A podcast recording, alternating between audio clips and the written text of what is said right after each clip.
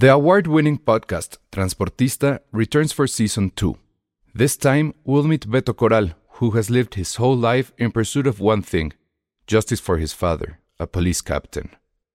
Captain Coral was mysteriously murdered shortly after leading the search block that captured and killed notorious drug lord Pablo Escobar. Listen to Transportista Who Killed Captain Coral? Available on the iHeartRadio app, Apple Podcasts, or wherever you listen to your podcasts. I'm Sandra, and I'm just the professional your small business was looking for. But you didn't hire me because you didn't use LinkedIn jobs. LinkedIn has professionals you can't find anywhere else, including those who aren't actively looking for a new job but might be open to the perfect role, like me.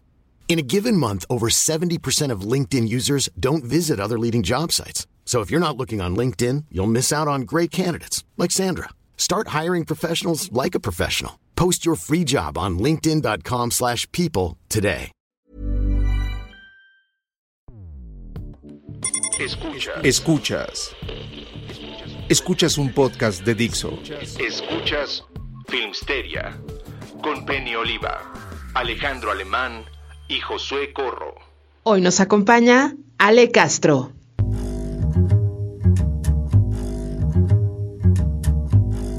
Hola a todos, bienvenidos a Filmsteria, el único podcast de cine que no va a hablar de cine porque nadie de sus miembros vio ninguna película, porque sí. estuvimos viendo los Juegos Olímpicos. No vieron no. nada, no mientan. Yo no, a mí no me importan No. los Juegos Olímpicos, gracias. A mí no me ¿Por qué importa la llor a mí no me importa ni la Llorona ni Gracias. las películas que estrenaron este fin de semana. Es algo Los que ocurre cada es algo que ocurre cada cuatro años. Todos deberían de estar viendo eso.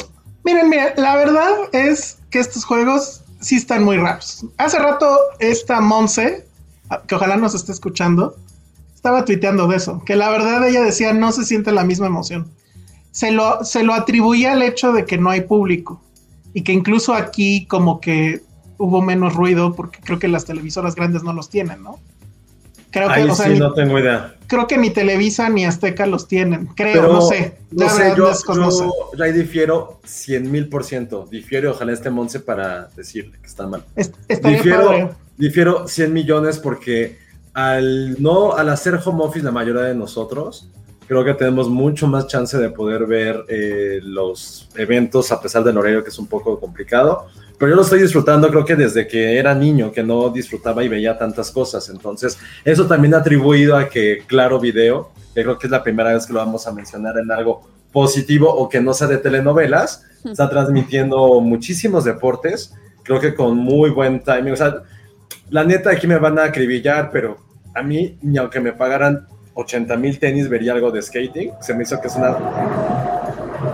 Es una barrabasada que sea deporte olímpico, pero ese no es el tema. Eso no lo... Qué, Eso, qué- qué bueno que revisaste la palabra antes de decirla. Te lo agradezco mucho. no, pero, no, a ver. pero eso es de las mejores historias que ha pasado. Lo de la niñita con su no vestido y luego. No me interesa. Qué bueno, aplausos. Me da igual. ¿Ya ves? No, y no luego me dicen que yo, ¿eh? Bueno. No, no, no, no, a lo que voy es que, o sea, para lo que hablaba de esto, que creo que fueron muy criticados porque no sabían mucho de los deportes que estaban pasando del, del skating, pero en todos los demás tienen muy buenos comentaristas, muy buen análisis, o sea, yo por eso digo que, que o sea, yo sí lo estoy disfrutando muchísimo esos Juegos Olímpicos, a pesar de que no hay público, es cierto, no sé si tú tienes el mismo feeling, pero la verdad yo lo estoy disfrutando muchísimo, la verdad creo que desde, desde quizá At- Atlanta o maybe Sydney, que los pasaban todos en televisión abierta, Ahorita es algo muy similar con lo que está haciendo Claro, de verdad, o sea, eh, tienen sus programas nocturnos, casi todos los, este, todos los deportes, la verdad, eh, siento que lo están haciendo bastante, bastante bien. Y yo no sé, digo, Ale, tú que lo estás viendo, él se ya dijo que no. Hubiera estado aquí Penny Yo sí. también, que creo que ella los está viendo mucho. La verdad, eh, yo lo estoy disfrutando muchísimo. No sé qué está pasando en la cabeza de Monse, a lo mejor porque vive en el Estado de México y no llega ahí toda la transmisión de Claro TV, pero la verdad sí lo estoy, me lo estoy pasando muy bien. Twitter volvió a ser ese lugar tanto divertido, pero al mismo tiempo Ay, claro que súper- no. Sí, claro, es muy divertido ver la gente que está José, los- sí estás ya. No. Sigues, Twitter sigue siendo la misma mierda. o sea, No, no, no. La- o sea, es que también la- la- el tipo de gente que sigue cada uno. Yo verdad ya bloqueé muchísimo gremio. Creo que el gremio que no soporto bloqueé casi a todos.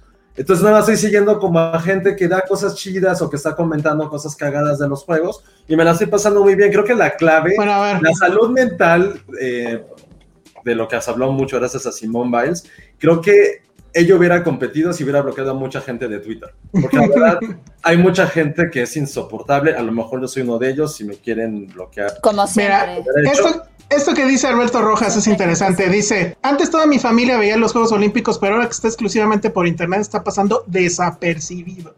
Y luego que sale en la ¿En noche, serio? pues menos. Creo que Pues ahí mira. parte eso. Yo, yo voy a hacer mi comentario boomer y es, a mí me gustaban los Juegos Olímpicos, me he dado cuenta, solo porque amaba las cápsulas de Andrés Bustamante. Era lo único que realmente me importaba de esta etapa y mundiales y todo eso, era lo que más me gustaba. Sí está padre, ya, ya me confirmaron que efectivamente Slim se bailó a Televisa y a TV Sí, Azteca. sí, sí. Y, y- y- y la verdad es que la parte, o sea, esta parte de poderlos ver en YouTube, eso a mí me parece que sí es fabuloso, la verdad. O sea, Sí, eso está muy padre. No sé si este fenómeno de cuando algo es difícil lo valoras más y ahora que lo puedes ver en cualquier lado, pues a lo mejor eso tuvo algo que ver, no lo sé. Pero sí, esa parte de la accesibilidad está padre. Mm, Creo que aquí en México no hay una sola forma de verlos en 4K. En Europa sí los están viendo así. Y pues está fabuloso. Pero bueno, está bien. Creo que ha estado bien. Y es cierto, la cartelera está un poco afín a eso. Sí, debemos Oigan, y ustedes, ahorita volviendo a lo que decía José al inicio de, de los skaters, ¿creen que hay un deporte o, o, no sé, algo así que, que haga falta que esté? O sea, ¿ustedes qué, qué pondrían ahí así? De, ay, deberían de meter ahora esto y no está. Mm, No, a ver, yo no digo que el skate no sea deporte olímpico, simplemente no sé, no sé cómo catalogarlo. Siento que no es un deporte de alto rendimiento y eso creo que es lo que hace la diferencia entre, entre los Juegos Olímpicos y otras disciplinas. Creo que, creo que es eso, o sea, o sea, muy chido las chavitas que ganaron de tres años, pero no se puede comparar todo lo que ha hecho Simón Biles, que hacía su edad, o Nadia Comaneci esa edad, con esas chavitas. Es lo único que digo, o sea, está increíble, está perfecto. Yo digo que también como que la magia del olimpismo era eso, era como ver a esos atletas que, que parecen incluso ser escarbados por mismos dioses y que toda la vida se han dedicado a esto, con algo que no es que no es un deporte, pero pues, es kind of a hobby también. Entonces, está increíble que, bueno, entiendo que va a otras generaciones, entiendo que va para otra subcultura que también me gusta mucho, eh, pero no sé si la pondríamos a un mismo nivel de lo que implica hacer el olimpismo. No estoy diciendo que sea algo malo, está bien chido. Es lo mismo que podrían decir incluso del tiro con las pistolas, ¿no? Si de eso no son atletas, bla, bla, bla. Está bien, o sea, el arco También- igual. Arad, Arad Guerrero Arco no sé, de Arco no sé. Arco no sé, Elsa, porque sí es este, sí es un deporte que implica un entrenamiento de horas, horas, horas, pero un deporte que implica, y lo comentaron ese día, o sea, todos los músculos que se esfuerzan, o sea, que se necesitan para hacer eso. Mira, todo se puede debatir, creo que cada uno tiene su justa medida. A mí lo único que sí fue lo de skate, para mí no lo es tanto, pero a lo mejor no es por, no, ojo, porque yo crecí de esa generación en la cual nunca vimos el skate como un deporte. Puede ser que es algo generacional. O sea, veíamos el skate como lo que hacías después de que te acababas la tarea, estabas dos tres, dos o tres horas, la música que alrededor de eso. Era más como un estilo de vida más que un deporte. A lo mejor por eso este, es lo que me está lo que me pasó a mí. Y sí, Jovich, Twitter chido, güey, neta, burren a muchísima gente. No tienen idea la depuración que yo hice en el, en la vez que me fui a vacunar, tuve mucho tiempo libre. Creo que sigo ahorita, y no les miento, como a 35 personas, que todas las demás están bloqueadas, y me siento tan bien conmigo mismo. Es un lugar como si fuera 2008, que seguías a gente con la cual eras muy afín y te la pasabas increíble. Entonces, esa es mi gran, mi gran consejo de vida. Oye, Hugo Hernández, este, este está bueno, dice, lo bueno de las Olimpiadas de niño eran las cajitas Sonrix con los monitos de Looney Tunes o Tiny Toons. Yo sí me aventé los X Games por las patinetas, que fueron una semana antes. Ya viste, sí. sí, hay gente que le dice. Dani Crespo nos manda el primer superchat de la noche y dice, este superchat fue por la alegría que me dieron la semana pasada con el final Shamalayan. Y eso nos da pie a preguntarle a Josué, ¿ya tienes tu TikTok? No, les dije que iba a ser durante las Olimpiadas. Ah, entonces... No, no, no, no, no puedes. Tienes que hacerlo, ¿eh? O sea, es, en serio es por la nunca, gente. Nunca dije que no lo iba a hacer, solo dije. Ay, bueno. Nunca nos van a volver a dar otro de cuatro dígitos si sigues así. Leonardo Hernández dice, serie original YouTube más Comité Olímpico Internacional donde cuatro nerdos ponen a aprender ocho deportes olímpicos. Ah, está The padre. Try Guys on How to Olympics. No sé qué es eso, dinos eso. No, no sé, o sea, no, no, no sé qué sea, pero suena chido. Bueno, que pues nos ahí dé más está. información. Sí, que nos dé más información Leonardo Hernández. Y creo que son todos los, este, los superchats. Dicen aquí que, que metan el ajedrez. Uf. Eh, Podría ser, es que ya, o sea, afortunadamente hay tantas variedades como de competencia que, que pudieran entrar, entonces absolutamente todo que ahí puede entrar. ejercitas la mente aparte. No, pero, o sea, justo ahí nos puso eso, que van a quitar el karate por meter breakdance, es cierto, eso va a pasar.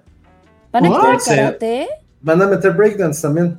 Ah, Bueno, pero no van a quitar el karate. Es que karate en sí nunca ha sido como deporte olímpico, son como disciplinas que, este, por ejemplo, softball, que está ahorita de moda por lo que pasó, eh, estoy un 98% que no van a estar en París 2024. Qué estupidez. Entonces, sí, pues son disciplinas que van entrando, que van sacando. O sea, por ejemplo, rugby también nunca había entrado hasta hace muchísimo Ah. tiempo. Entonces, eh, pues Eh, eso, o sea, Le- lee el comentario de Ericito, Ale. El único podcast que tiene la medalla de oro de mi corazón. Ah, muchas gracias, Ericito. Bueno, pues entonces, este, pues ahí están los Olímpicos. ¿Cuándo, cuándo acaban? ojalá no acabaran nunca. Hijo, es super Ojalá, nerd ya. ojalá fueran. dos- Es que, ¿sabes qué? Ya lo decidí. Me da más emoción ver los Juegos Olímpicos que cierto tipo de películas o series. Ya lo decidí. Ya lo O sea, creo que voy a ser, creo que voy a ser esa persona que ya nada más va a ver películas o series que ustedes recomienden y no me voy a andar aventurando a ver cosas que nada más me ponen de malas, que me van a deprimir, como la llorona Ay. seguramente. No, la llorona, la llorona está increíble, pero no te va a gustar, yo lo sé muy No, bien. no, entonces Oigan, pero ya antes, antes de eso, yo sí quisiera hablar del super chisme del día de hoy. hay Cuenta, muchos, cuenta. ¿no? A ver, cuenta. Creo que hay muchos, pero a ver, el primero que a mí se me ocurre rápido es Scarlett Johansson está demandando a Disney y la razón es que según ella en su contrato le dijeron, o sea, que aquí le decía que eh, Black Widow iba a ser un estreno en salas, exclusivamente en salas, que nunca dijeron que iba a ser este, en streaming. Y al parecer hay un tema ahí de, porcentajes, ¿no? O sea, le, le, tocabas porcentaje de taquilla, pero pues obviamente hubo un, un porcentaje por streaming y que de ahí no le están dando nada. Y pues eso es lo que está reclamando. Aquí la cosa es, o sea, no mames, ¿quién se mete a demandar a Disney? Alguien que leyó el contrato. Sí. Pues sí, pero, o sea, definitivamente ella ya está en el, en el asunto de, pues al fin ya me mataron, ¿no? Y ahora sí, nos, nos queda claro que no va a revivir este Black Widow ni a madrazos. Pero no creen que es como un movimiento súper loco porque, pues digo, finalmente Disney controla un chorro de... de- Pero es que está bien, porque si no volvemos a lo mismo de, ay, como es un gigante, pues no le puedes hacer nada. O sea, Ajá. que haga lo que quiera porque pues, no puedo contra él. O sea, no, no, no, no. Creo que también eso de, de porque ciertas franquicias, ya sean eh, cines, exhibidores, distribuidores, streaming, lo que sea, porque son muy grandes, no les voy a decir nada. pues no. Ahora, Ah, segura- seguramente Disney debe tener como una cláusula, quizá, eh, como los seguros de autos, ¿no? De que te pueden pagar bajo ciertos regímenes, ¿no? Así de si vienes borracho no te pagan el golpe. Si te cae un meteorito no te pagan el golpe. Eh, si, se- si hay una, inunda- inundación, perdón, tampoco te lo... Debe de haber algo así. Seguro Disney debe tener una cláusula que dice, güey, si hay algún evento masivo que no permite exhibición en salas o bla, bla, no se paga. Seguramente debe de existir algo así. Yo No por, mí que, yo por mí No. que Scarlett demanda a todo el mundo, creo que no necesita Disney, no creo que alguien va a decir, van a vetar a Scarlett, no le van a aplicar un Mira Sorbino y Harvey Weinstein. es. Híjole, ¿quién sabe? ¿Quién No. No, sabe? Güey, creo que Scarlett es la es ahorita la estrella más grande femenina que hay en el mundo. Te digo, eh, de- definitivamente, definitivamente ella sabe su poder y por sí. eso se arriesga a ponerse a los madrazos con Sansón, ¿no? Pero no deja de ser una cosa, pues sí de decir, wow, o sea, ¿cómo a alguien se le ocurre eso? O sea, ¿te imaginas el ejército de, de abogados? Yo creo que sí es como en Los Simpson, ¿no? Que se abre la pared y están así 20. Pues sí, ¿no? pero también imagínate el poder mediático que tiene ella, le exige Claro. Disney. Claro, porque si le hacen una chingadera, puta, o sea, todo el mundo se va a enterar y, y- y Claro, ¿quién va a defender a. Disney? Todos van Sí, a nadie. "Ay, pues, Nadie, No, nadie, ella. nadie. Felicidades Agustín. Ah, No sé quién sí, es, ¿lo porque conocemos? sí lo conocemos porque él es colaborador de Filmsteria, ¿no? Ah, es, no es colabora Agustín. demasiado, es ese Agustín. Ah, No muchas felicidades. Agustín Ortiz, que hoy es su cumpleaños, que obviamente es fan de Filmsteria y por eso también colabora con nosotros. Leonardo Hernández dice, nos manda otro superchat y dice desde Seattle, ustedes son la medalla olímpica en 100 metros planos de podcast de cine. Leonardo. Los demás son simples medalla de bronce centroamericanos. Eso estuvo un poquito fuera de lugar. Muchas gracias, Leonardo. Todos nuestros fans de. Es que aparte, creo que lo dijo por lo de la llorona, pero si hoy nos escucha gente de Centroamérica, también los queremos. Queremos a todo el mundo. Ay, o sea, sí. hay ciertas naciones con las cuales yo no soy muy afín en los deportes y no me gusta. Sí, Josué, ganen. eh, descubrí que Josué está lleno de odio. ¿Cómo Sí. crees? ¿Cómo Sí, descubriste a- eso? a- es que cada rato está así de, ay, pinches, no sé, tal país, que no ganen. Ay, no, ese país, no, que no ganes como, güey. Qué bueno que no se dedica a la política porque ya nos hubiera metido en una bronca internacional. A ver, te le digo, pero ¿por qué? Y me dice, no sé. No, sí tengo muchas razones, pues. Pero sí. Disney No, tiene pero, pero, por ejemplo, e- eso es cierto, o sea, eh, creo que todos tenemos como afinidad por ciertos países. Es que tú eres bien raro, Enzo, es que no fuiste ese tipo de persona. no, O sea, siento que también algo que a mí me gustaba mucho, por ejemplo, de los, de los eh, Juegos Olímpicos, era como ver los países, ver sus este, banderas, y vas creando afinidad con países, o sea, sobre todo de niño, que pues, eh, no es que viajes mucho, si tienes mucho dinero, qué bueno, pero vas conociendo países y vas enamorándote o teniendo afinidad a países. La primera razón es a lo mejor por estas cosas de, co- de, de los deportes. O sea, muy, o sea, yo, por ejemplo, yo los deportes que más quiero, o sea, llamarlo así, sí fue por cosas deportivas. No fue porque, ay, este escritor es, amo Francia porque es el escritor del... Ay, güey, pero a ver, del- del eh, eh, del- del estoy de acuerdo, del- estoy de acuerdo, estoy de acuerdo, pero evolucionemos, ¿no? O sea, No, cuando éramos no, niños, no, obviamente que- era no. por las, por los deportes. No, Después es algo por muchas cosas. No, pero es algo con lo que vas creciendo. No, claro, pero o no- sea, pero ya no estás el- ahí, no puedes quitar el amor que tienes por algo desde que tienes, desde hace 25 años. Sí, pero el amor ya evoluciona de- por otras No. cosas. Empiezas en los deportes y terminas en otras cosas. Yo digo, la verdad es que ya volverse fan de un país es como anacrónico, ¿no? No. Vuelves- A mí me, a mí, no. a mí la verdad me gusta cuando países que casi nunca ganan Sí. o que nunca ha ganado, ahí sí me da mucho gusto. Ah, bueno, eso está padre, pero no te vuelves fan de Tonga o ¿cómo se llama? Claro que sí. O sea, la eh, bandera de Tonga ahí. Entiendo No, el no, punto no. de Josué, porque cuando eres niño, por una razón, por no sé, ya sea porque el atleta que concursó y representó a ese país en ese momento, te, o sea, lo viste, te impresionó, lo admiraste o algo, pues son como países que te caen bien. Ah, perdón, a ver. Ah. ¿Qué? ¿Qué Ay? Está muy cagado este A comentario. ver, de- ponlo, ya. Dice Mona Alicia, mi papá es igual, pero él se basa en la alineación de la, de la Segunda Guerra Mundial para juzgar a los países. Eso está peor. Odia a Japón, por ejemplo. No, bueno, ya. El Tonga Boy, bueno. Sí, está Pues muy no cagado sé. eso. Entonces, pero No, y yo justo- no. Y si tienes países con los cuales no tienes afinidad y si ganan es como chale, pues ya lo hicieron. No, pues así, así empiezan las guerras mundiales. Seguro. Sea, Ay, sí es cierto.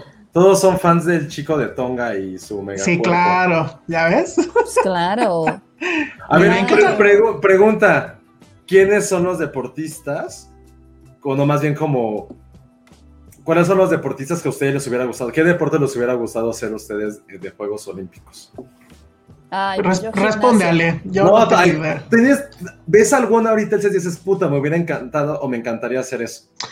Lo que me quedé pensando es que yo tengo cuerpo de entrenador de lo que sea. No, no, pero Todos tienen una panza increíble, ¿eh? ¿no? ¿No Seguro ganan deporte? bien. ¿No hay ningún deporte que te hubiera gustado practicar? La verdad es que. Pero así de los olímpicos. A ver, estoy pensando. O sea, lo último que he visto. O sea, lo que me pasó como a ti, lo que más he visto es este. Lo del tiro al arco. No sé por qué cada rato hay un programa Porque de eso. en- ahorita, ahorita están, eh, es que primero son este en grupos. primero son los aburridos y luego ya.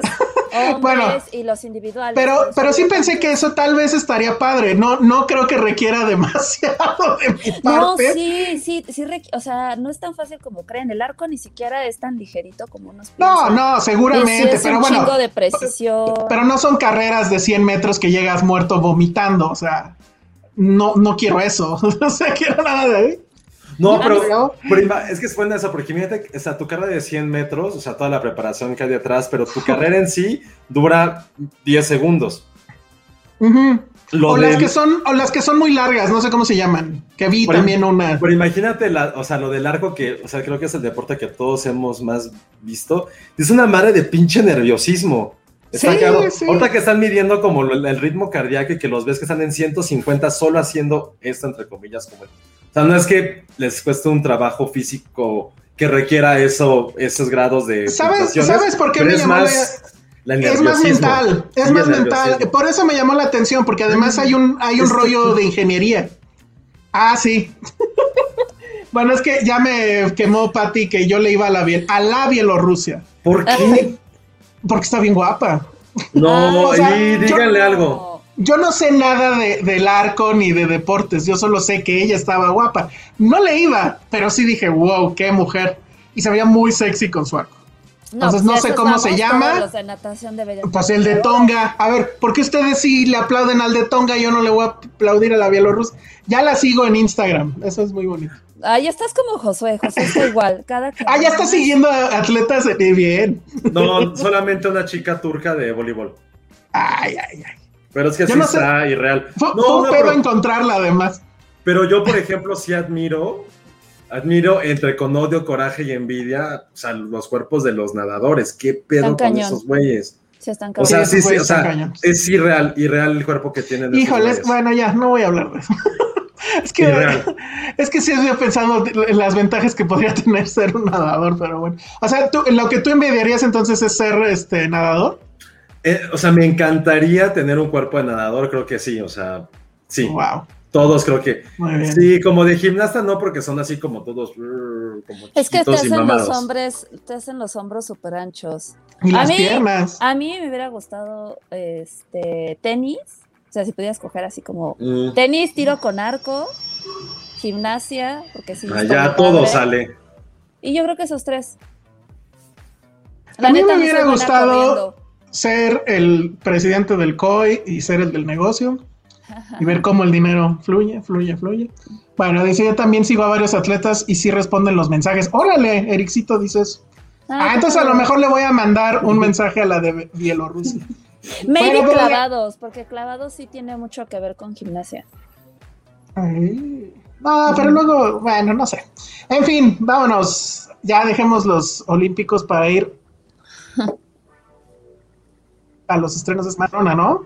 Que yo creo que sí es el, el estreno grande. Bueno, está la película de The Rock, que le somos tremendamente honestos.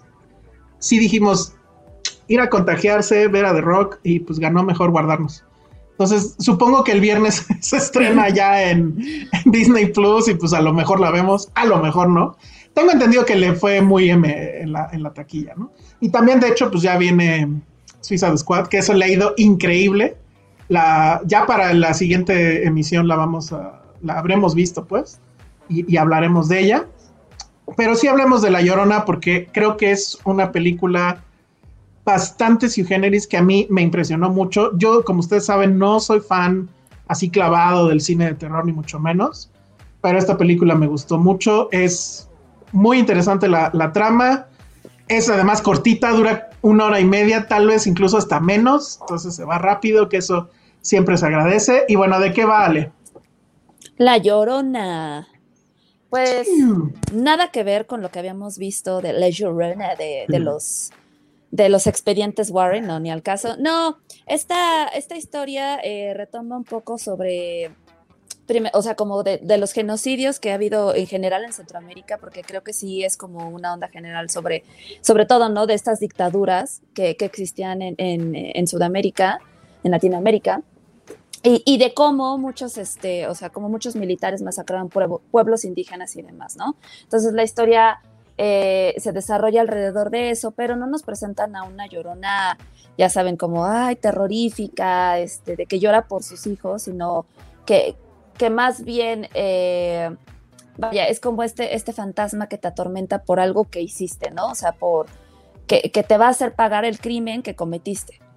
Y, y, y, creo que esta, esta película lo, lo, retoma muy, muy bien, porque sin ser así específicamente de terror, sí te meten unos, pues, unos, unos escenarios, unos panoramas súper lúgubres que sí te hacen como pensar, o sea, se te hacen como, pues sí, reaccionar. O sea, por ejemplo, hay una escena en la película en donde hay un juicio, Elsa, no sé si te acuerdas, uh -huh. donde una de las indígenas, una indígena eh, maya, si mal no recuerdo, está platicando sus experiencias de cuando literal llegaron, llegó el ejército a invadir sus tierras y violaron y masacraron a niños, a mujeres. Entonces lo dice con tanto detalle que sí, la verdad te cala, te, te, te sientes, vaya, sí, yo sí dije, hoy, ¿no? Que, que, qué horrible, ¿no? Y justamente te, pon, te ponen, te, o sea, ponen esta antesala de, de muchas veces cómo no hay justicia, ¿no? De cómo, sobre todo en, en en Latinoamérica este cliché de que, ay, pues como es alguien influyente, este, pues habrá hecho lo que haya hecho, pues no, le, no se le va a castigar, ¿no? Y,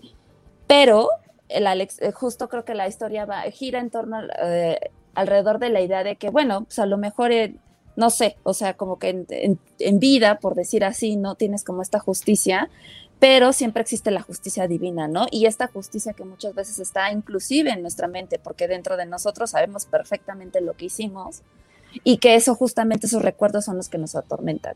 A mí me pareció increíble la película, a mí me gustó mucho, la verdad, me gustó mucho, mucho la película. Dice, dice Adrián Yogues, si algo ha hecho bien Jairo Bustamante, que es el director de La Llorona, uh -huh. es utilizar los insultos más comunes en Guatemala, indio, homosexual, comunista, para hacer un cine de crítica social denle chance a Ixcanul y Temblores, no sé, que son sus películas anteriores, no sé dónde estarán, seguramente en Filmin Latino o algo por el estilo.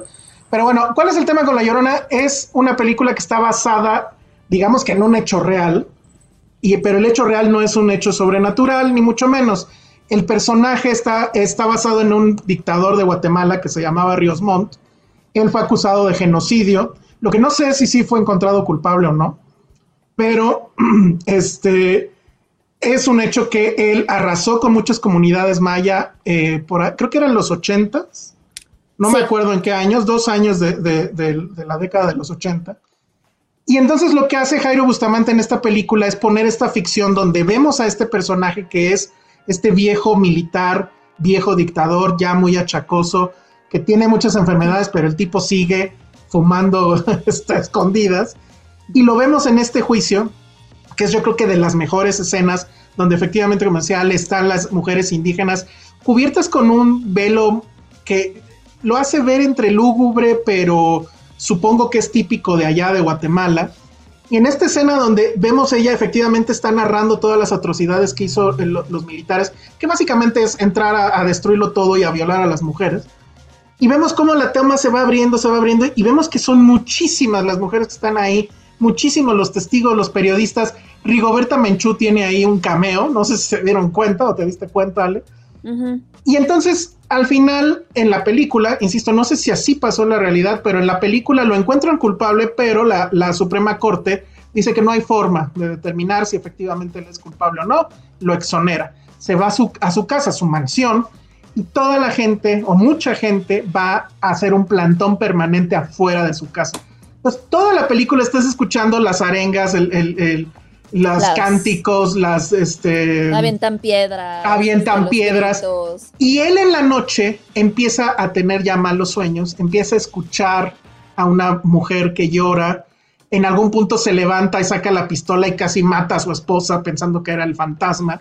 Entonces, pues la idea es, pues ya se le está yendo la canica, ¿no?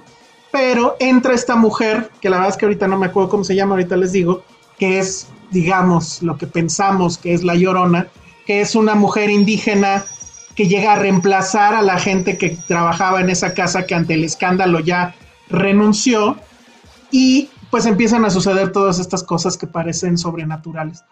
La verdad es que queda perfecto. Este es de 2019, estuvo a punto de entrar a, la, eh, al grupo de películas nominadas a Mejor Película Extranjera en los Oscars, no lo logró. Pero creo que llegan perfecto este fin de semana aquí al país porque pues el domingo creo es la famosa consulta ciudadana para ver si enjuician o no enjuician a los expresidentes, lo cual no tal calce, pues me parece que es una gran tontería. Pero si se habla de justicia, pues lo que el juego que nos presenta Jairo es qué pasaría si efectivamente estos eh, terribles gobernantes, que pues de hecho son monstruos, tuvieran la justicia divina, justo como decía Ale, y llegaran los fantasmas, y ahora el terror, que es el terror que ellos infligían sobre la población, se les volteara de esta forma, ¿no? Entonces, la verdad es que es, el guion es una cosa increíble, porque utiliza las claves del terror justo para hacer una denuncia política, pero nunca se va a este asunto de hueva, de, de la cuestión meramente militante, sino que es este un what if, ¿no? O sea, imagínense, soñemos como ciudadanos que al final va a venir alguien y sí les va a cobrar todas las que nos deben, todos los gobernantes, desde el actual hasta de que tengamos memoria. Es realmente hermoso. Es algo muy poético el, el, ver que de alguna forma, o sea, la gente que es culpable va a pagar por, por lo que hizo de una u otra manera, ¿no? Sí, tiene ese toque de satisfacción. Sí, sí, sí, de, una satisfacción dices, bueno, pues por lo menos nos queda ese tipo de justicia. Gerardo dice, fue una injusticia que La Llorona no estuvo ni nominada al Oscar, cuando en mi opinión debió ganar y no Another Round. Fuerte eso. La verdad es que sí tenía mucho, mucho para ganar. Lo que sí no debió ganar es el estúpido pulpo. O sea, cuando vi La Llorona sí dije, no, bueno, o sea, su pulpo está del carajo. Bueno, pero, pulpo era documental, ¿no? Eh, no, pero estaba también en las extranjeras. ¿Te acuerdas que estaba doblemente nominada? Ah, sí. Sí, ah. claro. Ay, no, bueno. Sí, no. Bueno, pero ya sabemos que los Oscars son una onda también de, estudios, de poder, que, que, bueno, ya les vendrá su llorona y, y los Gara. Sí, entonces bueno, está nada más en Cinemex. No sé si estará también en Cineteca. Dice Adrián Yogues, nota para Michel Franco, así se hace cine de denuncia. Pues sí, la verdad es que sí es una forma muy... Ni, siquiera es que sea sutil, es... Según yo está dentro de la muestra del foro, ¿no? No, no, según yo no. Según yo no. No sé. Penny debería estar aquí para decirnos eso. Estuvo en Toronto hace dos años. No Lo único que recuerdo de la película. Ok. ¿Y, no, no, no, te dio curiosidad o qué? No, no siento. No bueno, es la, la, verdad es que sí te, la verdad es que sí te perdiste de algo interesante, porque no es, o sea, igual a ti te puede, y a mucha gente en el público tal vez les pueda eh, ahuyentar el tema político, pero es, no es en ese sentido, o sea, no es, no es como pues las series que hemos hablado en, los otros episodios, no es Somos y, los muertos y todo ese rollo, no es eso. O sea, sí es, el, el, horror está en esa historia, pero la forma en cómo la presenta el director, la verdad es que sí es, sí es brillante. O sea, no, no, no encuentro otra, no encuentro otra palabra. Dice Alejandra Santos, la que estaba nominada era Collective y ya está en HBO. También estaba nominada Collective y que es una muy, muy buen eh, documental. Bueno, es, pues sí, semidocumental. Sí, es documental. ¿Es documental? Eh, no. ¿No es de las abejas? Ah, no, ese es el rumano, perdón. No. Ese es el, ese es el rumano. Collective es, según yo, el de la. Hubo un hubo un este un incendio, pero creo que fue en Rumania. Sí, por eso el rumano. Ajá, y que como aquí en Lo Bombo. No sé, ese sí no lo vi. Pero bueno, ya regresó con nosotros Ale Castro, que creo que se le fue el internet, pero bueno. Eh, bueno, pues eso fue La Llorona entonces. Eso fue La Llorona, la verdad es que creo que es el, estreno de la semana. Sí, véanlo, está, véanlo. Está en Cinemex y no sé si en otras salas. Ya regresé. Sí, no sé qué pasó y ya no entendí por qué Ericito me puso neta, Alejandra. ¿Qué dije? No te lo dije, no te dijo a ti. Ah, No, es arroba Alejandra, entonces quién sabe quién será. Pero bueno, pues entonces ahí está La Llorona. Ajá. Creo que también está en, la, en el foro, ¿no? De la Cineteca. Según yo no, ¿eh? Recuerdo. Ahí a ver si alguien nos ayuda a checar. Sí, si alguien puede ver, porque yo cuando estaba buscando la película me apareció que estaba en el foro, pero bueno, quién sabe. Avísenos si alguien tiene el dato. Sí, sí merece verse en sala, la verdad. Nada más. Llévense triple cubrebocas o algo. Bueno, pues entonces ese es el estreno. Luego estrenó en Netflix una serie que pues sí nos gusta mucho, que se Ah, llama sí. The Movies That Made Us. Y en esta ocasión hablaron de la película favorita de Josué de toda la vida. ¿Cuál de todas? Tengo muchas. Ay, sí, Ay. bueno, pero Jurassic Park La está de en tus tu... lagartijas, como decía mi mamá, mi hermana. Jurassic Park. ¿Qué te pareció The Movies That Made Us Season 2? ¿Sabes qué? Eh, vi, vi algunos episodios. De Jurassic Park en lo particular no me encantó tanto. No sé, esperaba como algo más. No, no sé, a lo mejor como fan esperaba algo más. O sea, no, tan, no datos tan básicos. Que por ejemplo, el de Volver al Futuro, el de Pretty Woman, creo que es de las películas más nefastas. O sea, creo que es de las películas que. De las películas que más detesto y que todo el mundo ama. Pero por ejemplo, de Volver al Futuro está, está padre todo lo que dicen. Creo que también son datos de fans pero yo clavándome mucho más en el de, en el de Jurassic Park. No sé, siento que me hubiera encantado haber visto otro tipo de cosas, o a lo mejor eran cosas que yo ya, ya conocía, pero me hubiera gustado, en este en particular, siento que faltaron mucho más entrevistas, faltó mucho más como el fenómeno, ¿sabes a lo mejor qué? El fenómeno que hubo alrededor y lo que ocasionó la película. Si bien la serie trata de el origen, por ejemplo, en el de, de Toys Us, hablaban mucho de cómo era la reacción de los fans, no tanto de la creación, sino de su legado cultural.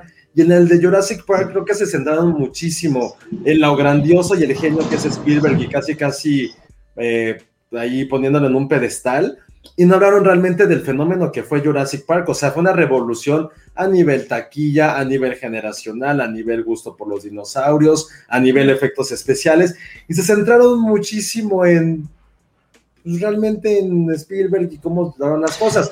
O sea, por ejemplo, hay algo que, que yo sé que no era así, pero las opciones que dio Spielberg para estelarizar la película no eran sus primeras opciones, y aquí fue prácticamente que todo el mundo dijo, sí, sí, sí, queremos a Spielberg que nos dirijan algo de dinosaurios, cuando realmente eso no había sido como lo que él quería. Lo que sí me gustó, por ejemplo, de Jurassic Park es esa anécdota que es increíble, en la cual filmaron durante la tormenta, durante el huracán. Era algo que no se tenía contemplado y que realmente eso fue como de wow, que eso ya demuestra lo genio que es este director. Pero no sé, no es que no me haya gustado, pero esperaba a lo mejor yo un poquito más. Y yo, por ejemplo, que también creo que soy, y a contrario de Pretty Woman, creo que soy de los pocos que sí defienden a capa y espada y a muerta a Forrest Gump. Ay, Eh, sí. oh, A no. me encanta. Creo que. Forrest ¿No Gump es una película, es una película llena de magia, es como Disney convertido en carne y hueso, es una película que, que te hace sentir bien. Es como Ted Lasso y Forrest Gump deberían ser No, como las no, no, personas no. que deberían de No. estar así. ¿Por? en el- porque él es de la generación que odia a Forrest Gump porque ganó todos los premios a películas pues, muy generación X.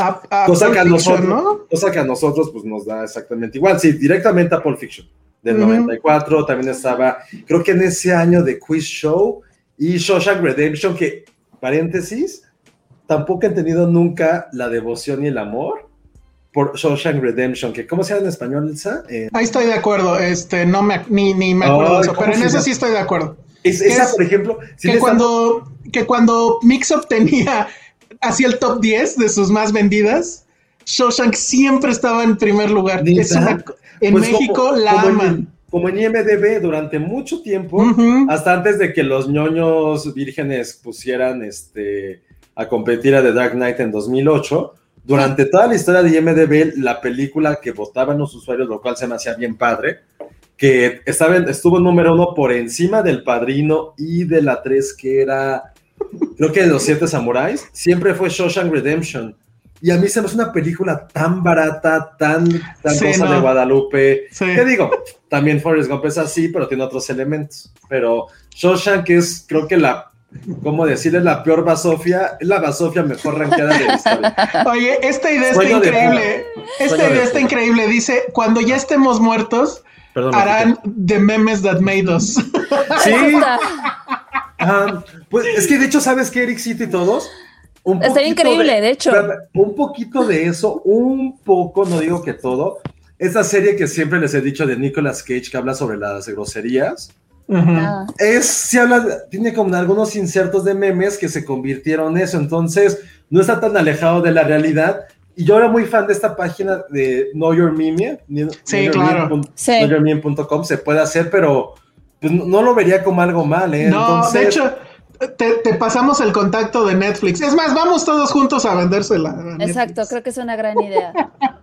Oye, a ver, rápido. A mí sí me gustó. Bueno, en general, sí tiene un problema de, de- de- de estructura esta serie.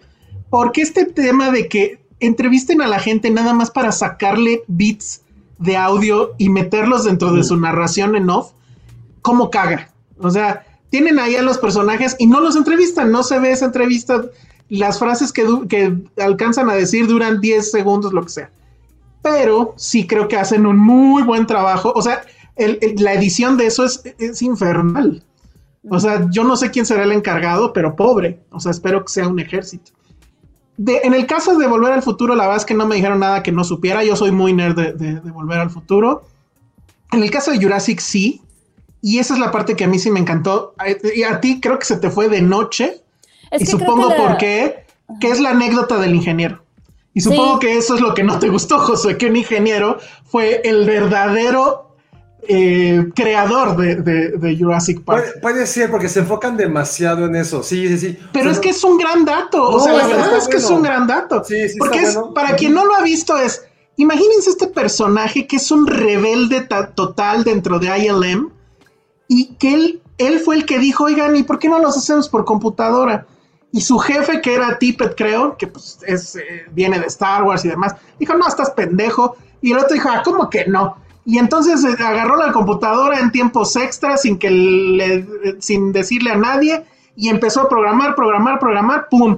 Saca este esqueleto del T-Rex caminando, lo ve Darth Vader, que es esta mujer, Kathleen Kennedy se llama, que esa mujer tiene todo el poder del universo y dice, ¿qué es eso? Y dicen, sí, sí, ah, sí, eso es lo que estamos trabajando, dice Phil Tippett. O sea, toda esa anécdota a mí me parece maravillosa, porque es, es el clásico de, hay un tipo ahí abajo en las mazmorras que es un genio y es el que nos da el ingrediente que faltaba en toda esta ecuación y que la vuelve pues, memorable Sí.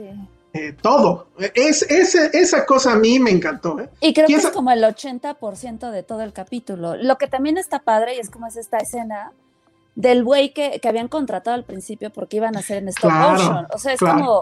Y, y en la entrevista que el güey te diga así de. Chin, ahí me di cuenta que yo me estaba extinguiendo. O sea, como los dinosaurios, que, que lo que yo hago, lo, el stop motion y todo lo que hago, ya. O sea, con esto que hicieron, ya creo que viene. O sea, es viene una nueva era, ¿no? Como tal, y creo que Sí. es lo más importante de, del- De hecho, creo que es el capítulo que más me gustó, ¿eh? Eh, esa de esa parte está bien padre porque es como la serie de Monster Inc. Que el güey llega a, a Monster Inc. el día que cambiaron la onda y que ya no es asustar, sino hacer reír. Ay, este no güey llegó visto. con su. Este güey llegó con sus stop motions y no, mi chavo, ya llegó la computadora. Actualízate. Actualízate. Y madres. Y que Sí. también eh, a él le debemos muchas escenas de Star Wars. Se me olvida el nombre. Pero a él le debemos la, la batalla en Hot. Ajá. Y, y esto de los ATTs cayendo, todo eso es, es puro stop motion. Sí, E- sí. Esa parte a mí me gustó muchísimo, la verdad, porque sí es, es así para que veas.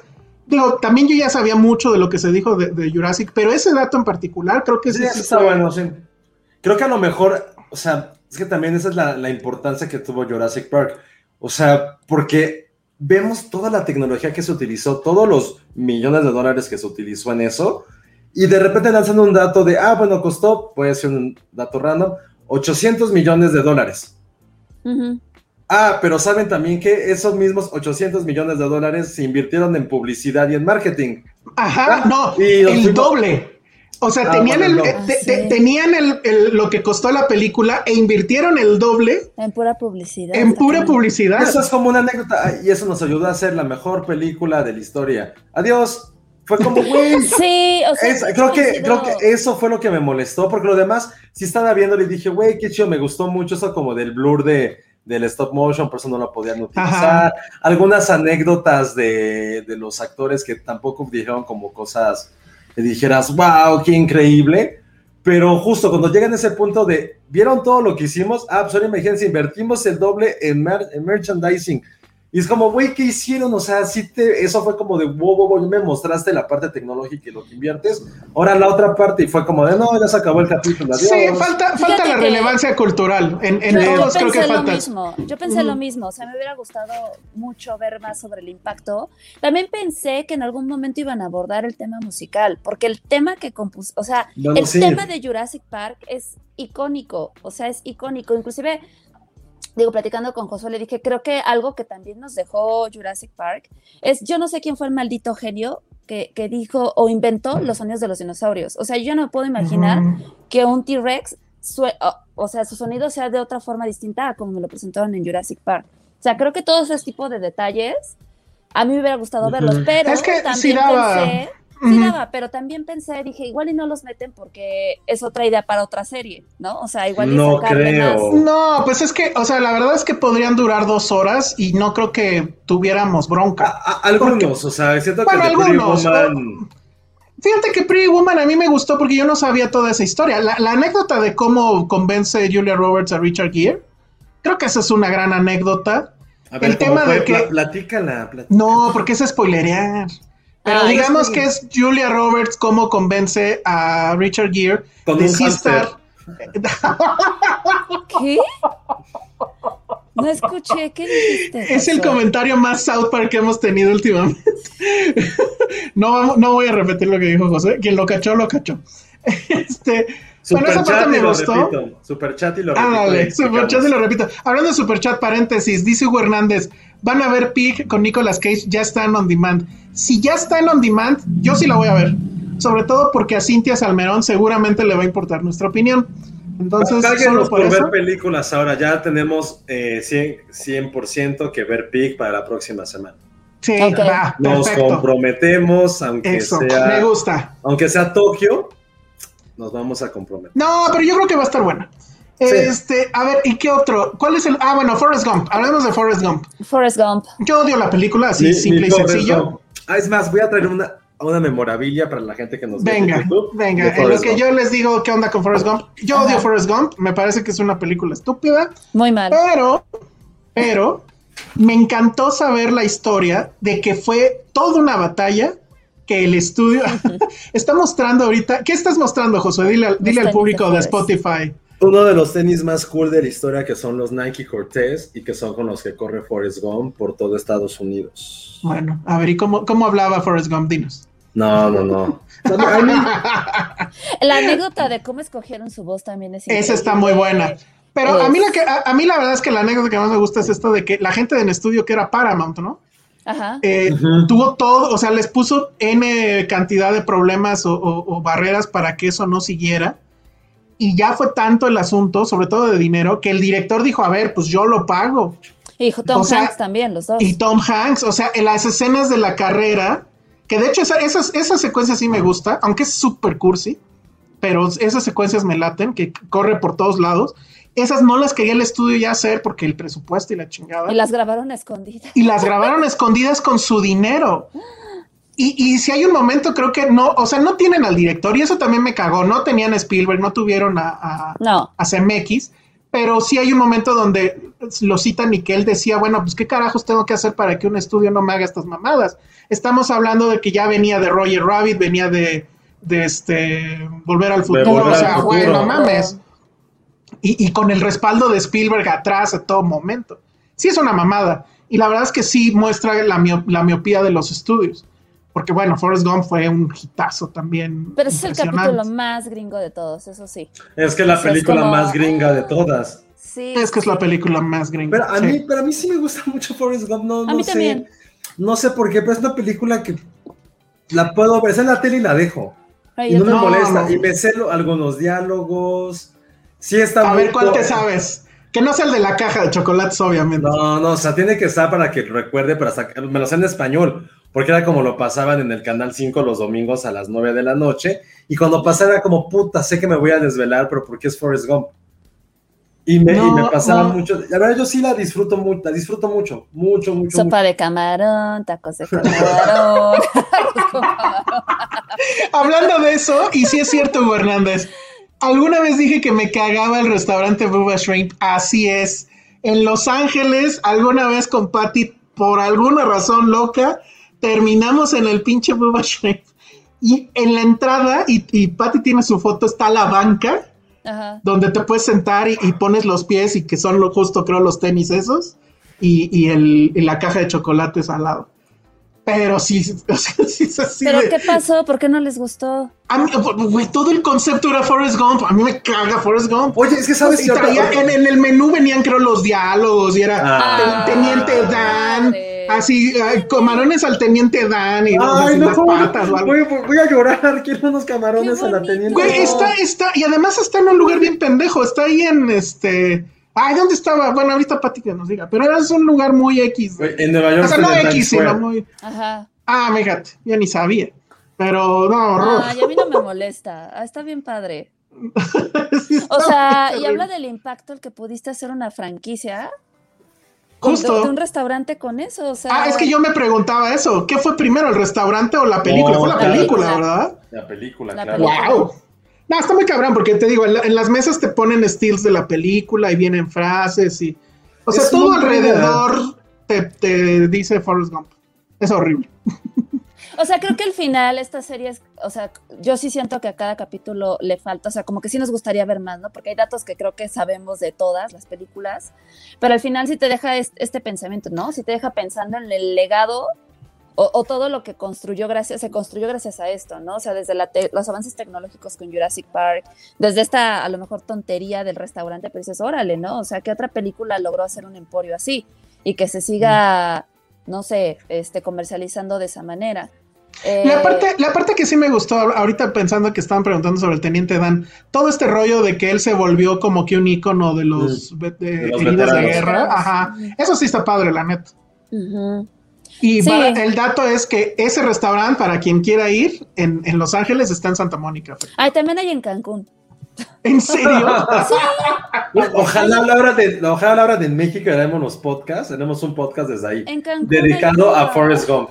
Ahora Sí. que no haya virus, porque allá está bien cabrón, pero Si, sí. alguien de Cancún nos está escuchando, eh, confirme mi dato, porque yo sí llegué a ir a ese, pero no, está, no estaba tan padre. Y, y ¿No mándenos. ¿No tenía la banca afuera de Forrest sí, Gump? sí, pero X, o sea, no tenía. No, yo aquí no estaba. Yo Aquí no estaba tenis. Sí, ponías tus patitas. Ah, no, eso yo no lo Aquí vi. había fotos, creo que sí había fotos autografiadas. No, no, no, Ay, un pedo ahí loco. Sí, estaba muy loco. Sí, no, y al final digo, está padre, o sea, como toda, cada película te dejó algo. Y luego pasa en el capítulo de, de Mujer Bonita y así, ah, sí, el legado de esta película es Julia Roberts. ¿No? Pues bueno, sí, de modo. La verdad es que e- ese lo disfruté más porque de esa sí no sabía yo nada. Y su vestido rojo. Sí, No, o sea, bueno, sí sabía que la escena del, del, del diamante, de la cajita, Ah, fue la risa de ella era real, ¿no? Y que no Ajá. estaba en el guion. Pero todo lo demás yo no sabía nada, ¿no? Entonces, pues, Sí. ese fue el que más... Pues dejó más una Todo. onda como fashion y el icono que es ahora Julia Roberts, ¿no? Porque Sí, también hablaban sí. mucho sobre el vestuario, que eso Pero sí es como la chick flick perfecta, ¿no? No lo creo. Que diga la gente. No, o sea, a mí sí Es- me gusta Pretty Woman, sí me gusta. O sea, no pero sé. ya decirle que es perfecta. No, la chick no flick, sé. es que, bueno, que chick flick puede ser. No, no sé, eso sí que no lo respondan, no, no sé. Bueno, o a lo mejor es la boda de tu mejor amigo, pero es que se acaba mal. Creo que me gusta más la boda de tu mejor amigo. Pero, pero, acaba, pero acaba mal, insisto. No acaba y mal, esta- es realista. No es bueno, pero no es del dulce que toda chick flick debería Es que tener. eso es lo que te iba a decir, porque yo iba a decir que. No, es que es justo lo que dice Jimena. No creo que sea rom-com. Ah, ok. No sí. sé. A ver, ah. Es que dice O sea, Jimena hay- Lipman, hay- a ver, no hay que es chick flick. Hay que diferenciar que es una chick flick y que es una rom-com, porque se puede poner ahí como. Son términos muy similares. O sea, una chick flick no tiene que ser precisamente comedia. Ok. O no tiene que ser precisamente. No tiene que haber amor alrededor. O una historia romántica. Ay, O sea, ejemplo. Sí, O sea, chick No. flick, o sea, por ejemplo, Bridesmaids puede ser chick flick. No, ¿Por qué no? Porque no, es que según yo la chick flick sí tiene que, Legalmente Rubia es una chick Tiene- flick y, y el amor y la. pero ahí sí hay romance, ahí sí hay romance no- y hay no es lo un principal. no Sí, a ver, principal. según, según la terminología, para que sea una chick flick, tiene que estar principalmente relacionado con el amor y el romance. Ahí ¿Mm? está. Lo estoy chick- leyendo. de chick flick y rom-com es lo mismo. Diseñando para atraer una audiencia principalmente femenina. No sé cómo, sí, pues más bien sería la, tradu- la traducción casi, casi, ¿no? Yo, yo difiero porque no creo que sea lo mismo una chick flick que una rom-com. Quizá No, la no, no, rom-com no se idea. permite más entrar a serios, a, a temas como más turbios, ¿no? Chick flick es, o sea, es que ponerlo legalmente rubia nunca la recuerdas por la relación amorosa. Es que yo creo, yo creo que una rom-com es subgénero de la chick flick. No sé. No sé, O- probablemente. o La revés. mejor, la mejor chick flick es donde están las rubias y se acabó. Ah, chinga. ok. Hago esa película. No, sé- no es, no eso sé ni si es sea chick flick, no mames. No sé si sea chick flick porque sí es un poco vulgar. No, y Ah. no- ahora sí que ¿dónde están las chicas en la chick flick? Pues no, Ah. no es chick flick. ¿Será ronco? No, ni ronco, no, no sé. Pero en fin, dice una no. chick flick. Jair Salgado dice una chick flick es una película que está marketada directamente a las mujeres. Eh, podría ser. Es Pero Bridesmaids no queda ahí tampoco. No, es que O sea, por ejemplo, eh, El Diablo Sellista la Moda sí tiene Chick su flick. parte de romance, pero no es lo principal. No, claro que es lo principal. La- Bueno, lo principal no es, la, no, es, no, es el, no es el romance entre la protagonista Sí, y hombre. sí, no es, lo es, No. un amor- es algo que ocurre, pero nadie la recuerda. La, la, la principal historia Ah, bueno. de eso, la relación entre la jefa y ella. Sí, Ajá. pero, pero el romance ahí, o sea, creo que sí lo es porque el romance ella lo tiene que romper para poder crecer. O sea, es una chick no, flick no, progre. Pero, pero, pero aún así, no, no, no. lo- o sea, por ejemplo, en Notting Sí, pero Hill lo recuerdo, principal o sea- es la Ah, claro, es el claro. romance. En Sí. Legalmente Rubia y en, y en Diablo Vista en la Moda, el, el romance no es lo principal, es algo completamente secundario. Quizás, quizás tenga Por eso decía más- Bridesmaids también. Bridesmaids, O el, sea- lo- el romance es lo terciario y lo secundario. No, pues ni hay romance. En Es que Bridesmaids, creo ¿cuál es que el chick romance? flick y rom-com tiene que ver más con Ah, que el le da policía. más peso. O sea, a lo mejor una Sí. tiene más peso en el romance y otra más en la comedia, porque creo que sí hay películas donde lo remarca más la, la onda cómica. O sea, A ver, dice Ericito, el diablo viste la moda hasta en las universidades la Ah, ponen. ¿Qué sí, Sí lo universidad? creo, sí lo creo. Pero para, para eh, dibujar qué punto o cómo, no entiendo. a mí me igual- la pusieron en una clase de economía y fue, ¿Por? no sé, o sea, de hecho yo cuando salí del cine no la vi, como que no me llamó la atención, le dije, ah, la vi en la clase y me encantó. o sea, y ya de ahí soy muy fan. A mí me gusta mucho. Dice. Patty, quisiera tener 30, eso es la mejor chick flick. No sé si sea la mejor, pero sí es chick flick. Mm, Esa sí es súper chick flick, súper. ¿Por qué Uy, no es pero entonces, ¿por qué no es comedia romántica? Mm, porque además implica el tema girly de ella, cómo se viste. Eso pasa, eso es de eso. Diablo Vista a la Moda también, en dado caso. Ajá. Ay, no sé, es muy complicado esto. Es A ver, ¿alguien, no, no siento ¿Alguien que sea diría- complicado. Twilight, ver, pero, Twilight es chick flick? ¿Twilight es chick flick? No, porque no es cómica. Cero cómica. Eso A tiene lo mejor- razón, Ale. Es romance. ¿Tiene que ser cómica? Sí.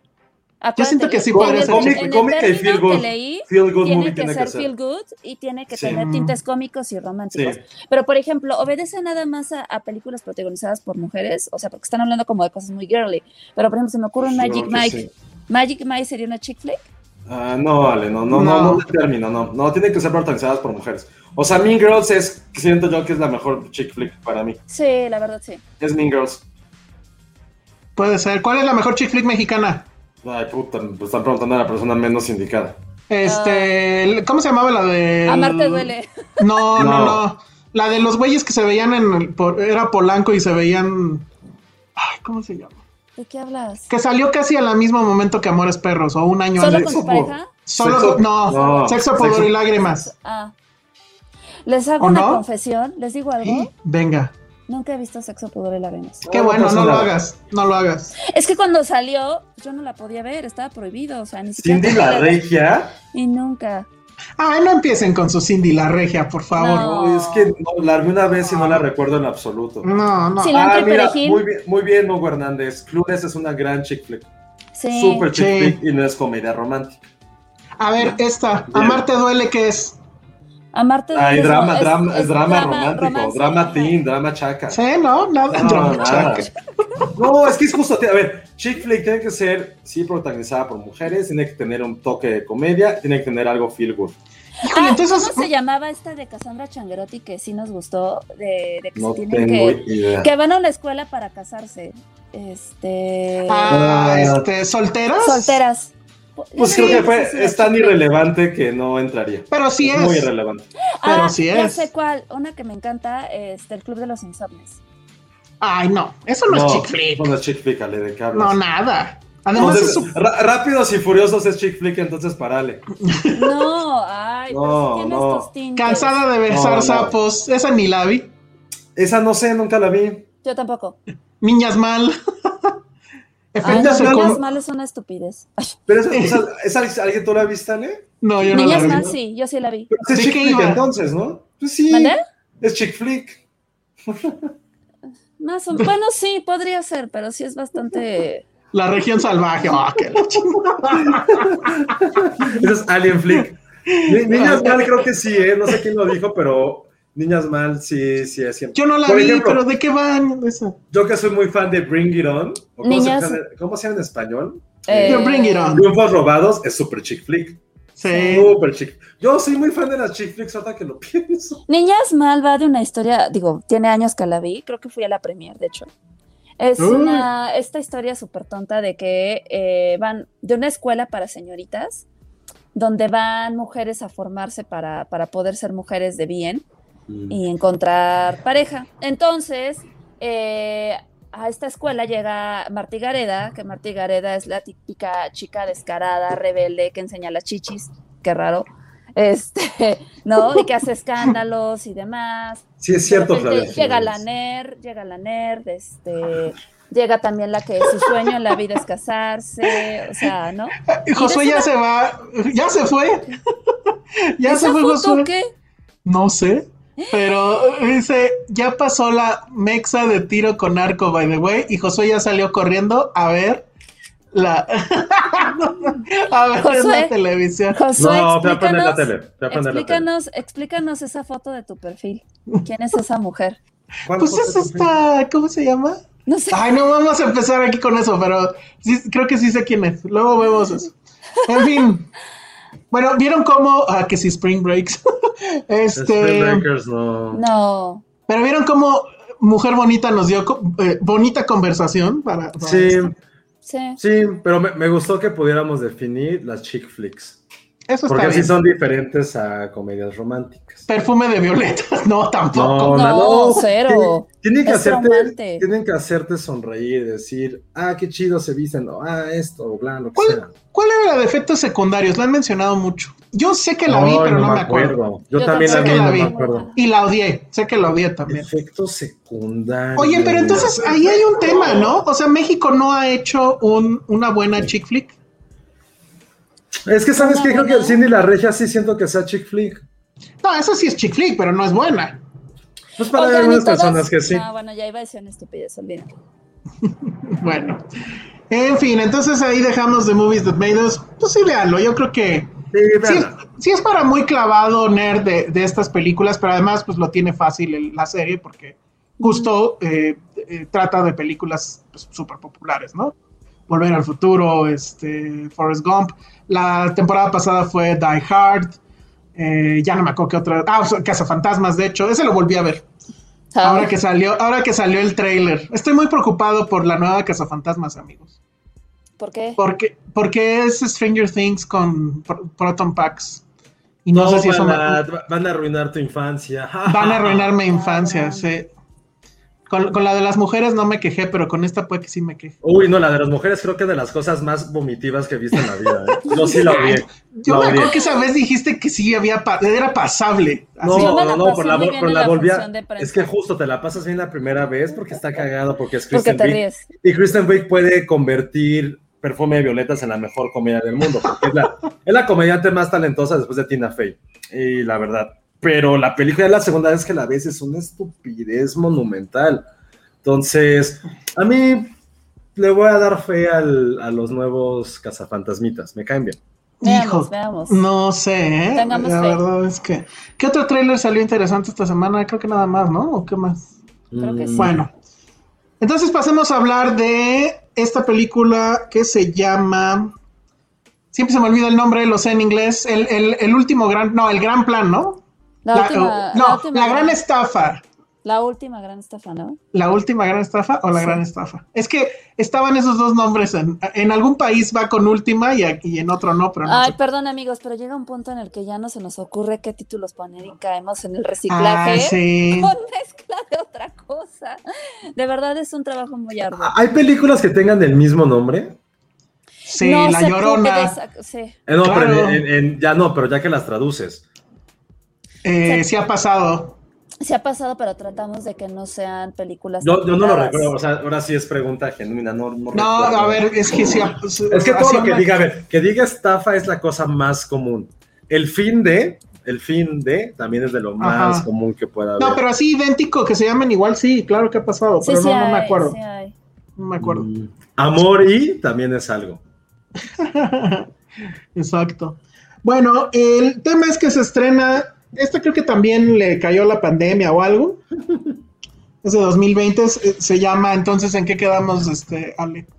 ¿La última estafa o Es la gran estafa? Ahorita Pero bueno, el chiste es que está, o sea, sí, el elenco es una cosa loca. Está Robert De Niro, está Tommy Lee Jones y está Morgan Freeman. O sea, la, la nómina de esa película, pues sí está pesada. Es en realidad el remake de una película de los 80 idéntica. O sea, la trama es exactamente la misma. Yo no vi ese original, pero sí vi esta.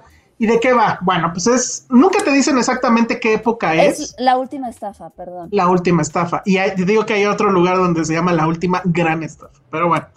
Eh, nunca te dicen en qué momento de la historia estamos, o sea, pero calculas por los autos y eso que estamos en los 70. Estamos en Hollywood. Robert De Niro interpreta, sí me gustó mucho eso- ese papel, interpreta a un productor de la vieja usanza que hace películas abominables. Su última película es una película sobre monjas asesinas y que pues obviamente es un fracaso en la taquilla. Entonces él está huyendo del personaje de Morgan Freeman porque Morgan Freeman le puso dinero a esa película y él obviamente como todos los productores le dijo no va a ser un hitazo y la fregada y bueno entonces este Morgan Freeman que es un poco un mafioso lo está buscando y pues obviamente ya quiere su dinero le va a meter unos balazos entonces en esas está cuando el personaje de el novio de de Florence Pugh Zach Braff Hijo Es- de tu madre. No, ¿Qué? Pues ya es famoso por eso, ¿no? No, uy, Bueno. no, ahí sí ni me voy a meter en ese tema, pero Zach Braff sí está niveles orbitales por encima de, de Florence Pugh, perdón. No, no. Ah, No, sí, perdón. Güey, Sí. perdón, fue de los, prim- los únicos personajes que, ha creado, que creó una serie muy exitosa llamada Scrubs. Creó una de las mejores. Bueno, eh, pero como películas creador, que- como guionista, como una de las creó una de las mejores películas que de los años de la primera década de la- del siglo XX, como fue Garden State, ganó un Grammy y probablemente tenga el mejor soundtrack de la generación milenial de todos los tiempos. ha, Perdón, sido nominado Florence al Oscar Pugh- cuántas veces? Florence Pugh no le llega ¿Ha sido nominado al Oscar cuántas veces? Tiene un Grammy, tiene un Grammy, perdón, perdón, tiene Grammy. Nominación al Oscar, Grammy. No, no. Está como Homero cuando No. tira su Grammy. Sí, No, exacto. Pero ¿saben qué? Nada más como sí. paréntesis, creo que otro de los grandes chismes de hoy fue una tontería que publicó Los Angeles Times en español. Cuando Ah, ¿qué dijo, puso? ah, puso un encabezado que decía ahí, eh, la exnovia de Ben Affleck interpretará a Marilyn Monroe. Ah, claro, Ay, sí. está bien cabrón que hagan eso. Ahí Neta sí que no te pero... Es como cuando Shakira cantó en el Super Bowl, la esposa de Piqué estará, o sea, es como, güey, ¿por No, a ver, Florence? Pugh está está de moda. Hasta hace un año nadie sabía Sí, quién era. estoy de acuerdo, pero, pero espérate, no, cálmate tú, porque Ah, te aseguro que si le preguntas a Zach Braff cuál ha sido el mayor logro de tu vida hasta el momento, es andar con Florence Pugh. perdón, estuvo con El- Natalie el- Portman. el- Perdón, el- fue el novio de Natalie Portman. Creo, Lo ahí siento, lo No, siento, lo siento. Si hay alguien que cree que Florence Pugh es por. Deja tú de Zach Braff, de Híjole, Natalie Portman, no no, lo sé, no lo sé, pero yo sí creo. No. digo, Le estás obviamente es- preguntando a la generación equivocada. yo sí creo que, que, que Natalie Portman ha de ser bien sangrona. No, pero- y en cambio, ¿te puedo Florence Pugh se ve ¿te que es muy down to earth. eso? O sea, Florence Pugh su nominación, wow, increíble. Natalie Portman tiene un Oscar. Ella sí ganó. Totalmente, totalmente, estoy de acuerdo. Entonces, estoy diciendo que Natalie Portman siento que es muy sangrona y que Florence Pugh es muy down to earth. no podemos compararla. El mejor logro de Zach Braff fue haber creado Garden State. O sea, pregúntale a cualquier persona menor de 40 años la influencia que tuvo. El público, ¿les gusta Garden State? ¿La tienen en DVD? ¿La ponen cada 15 días? No es eso, es, es, lo que impactó en su momento. Bueno, es, el impacto que tuvo. Pero bueno, el chiste es que ya tampoco tiene dinero. Y esta fue la sección de Neseando. Ah, perdón, perdón. Neseando. Ah, otra cosa. Joseneando, ¿cómo No, Isaac Braff es uno de los directores de Ted Lasso. Nada más. Ah, sí, ese, ese también es un logro. Ese también es un logro. Bueno, entonces viene, el novio de Florence Pugh. no, no es cierto. Viene, viene ah, Zach Braff. También. Viene Zach Braff y él, su tío es justamente Robert De Niro en esta película, que pregunta a Gerardo que si es del grupo de películas que está haciendo De Niro para pagar su divorcio. Efectivamente, es del grupo de películas que está haciendo para pagar su divorcio. Todas las que haga de aquí en adelante son eso en realidad. O sea, incluso Irishman también fue para pagar el divorcio, porque la mujer lo dejó en la calle. O sea, estaba viendo que ya hasta estaba perdiendo las acciones de los hoteles, o sea, de ese nivel. Ah, yo quiero quitarle todo a, a mi esposa. Adrián Yogues dice, Flores Pugh es mi amiga personal. He ido a todos sus cumpleaños y puedo decirles que es muy humilde mi chiquita. Muy bien, qué bueno. Entonces... Pero a ver, volviendo a la película.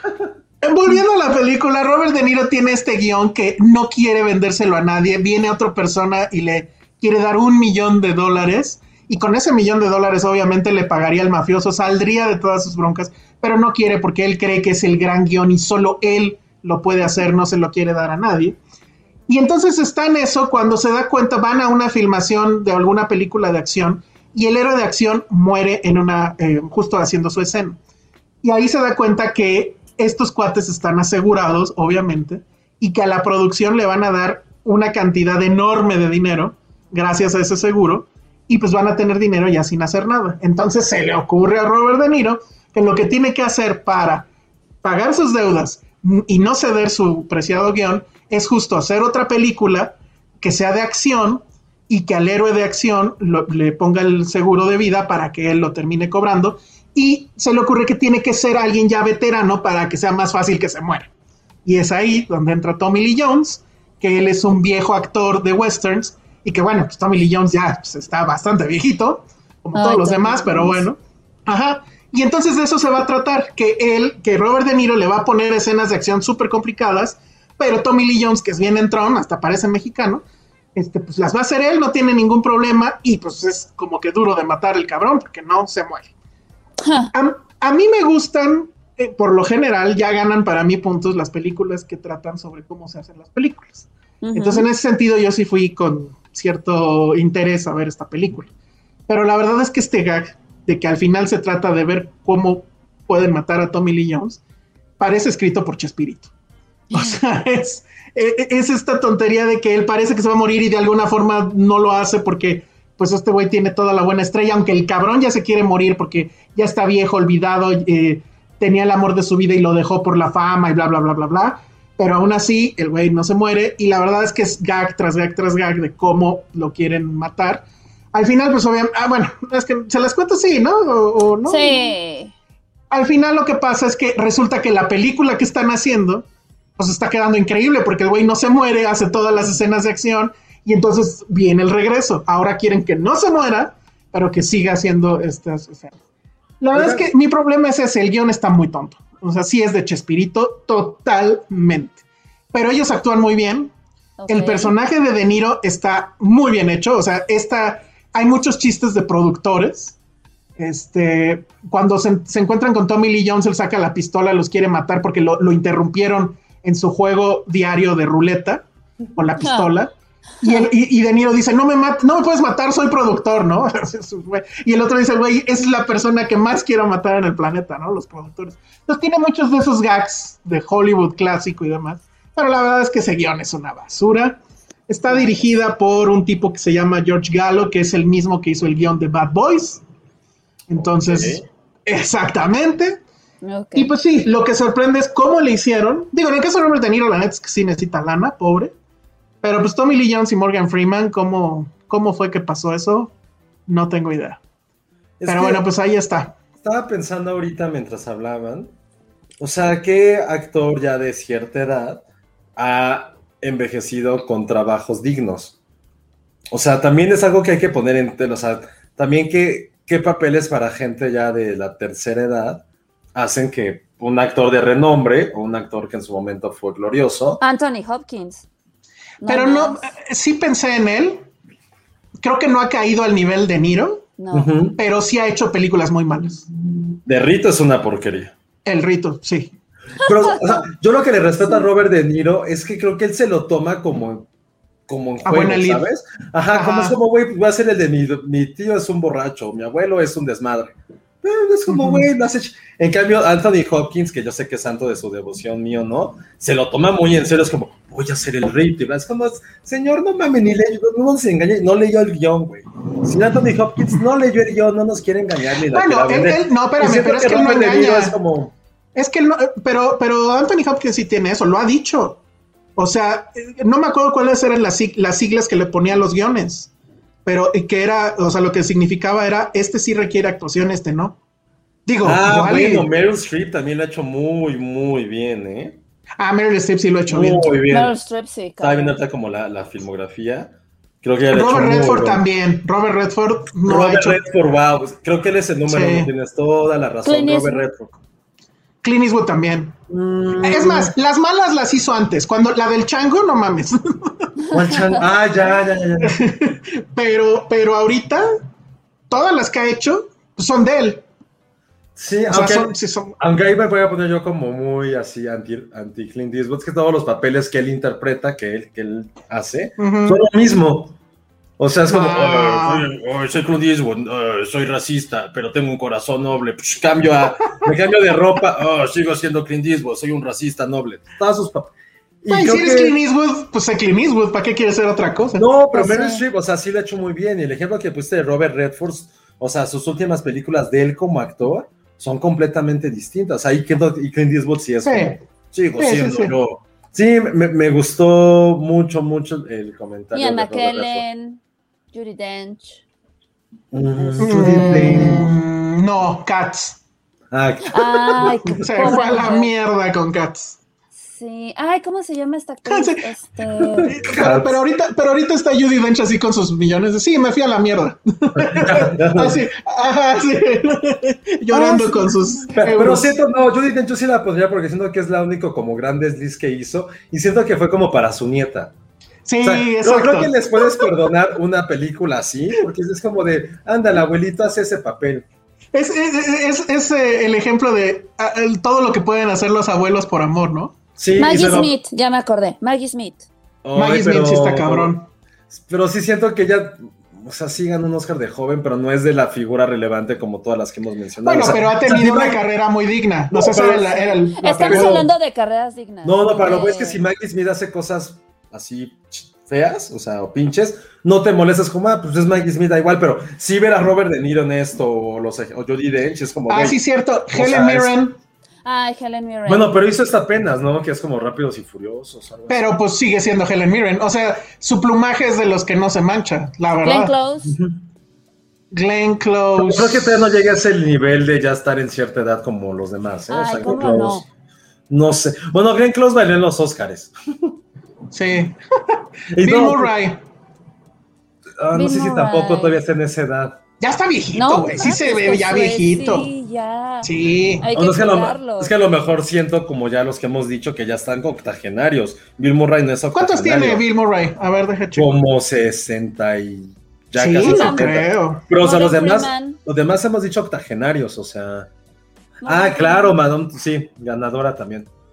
Sí. Ah, claro, Catherine. Ah, Sí, bueno, Catherine Deneuve. Aunque también no tiene como la posibilidad de hacer estos bodrios, tampoco es que tenga la industria que la apoye para hacer eso, pero, Pero seguro han independientemente, llegado. bien, bien. pe- Pero seguro han llegado a ofrecerle mierdas. Bueno, a lo mejor sí las ha hecho y no las hemos visto porque Y no es las como hemos mierda, visto, es como mierda francesa.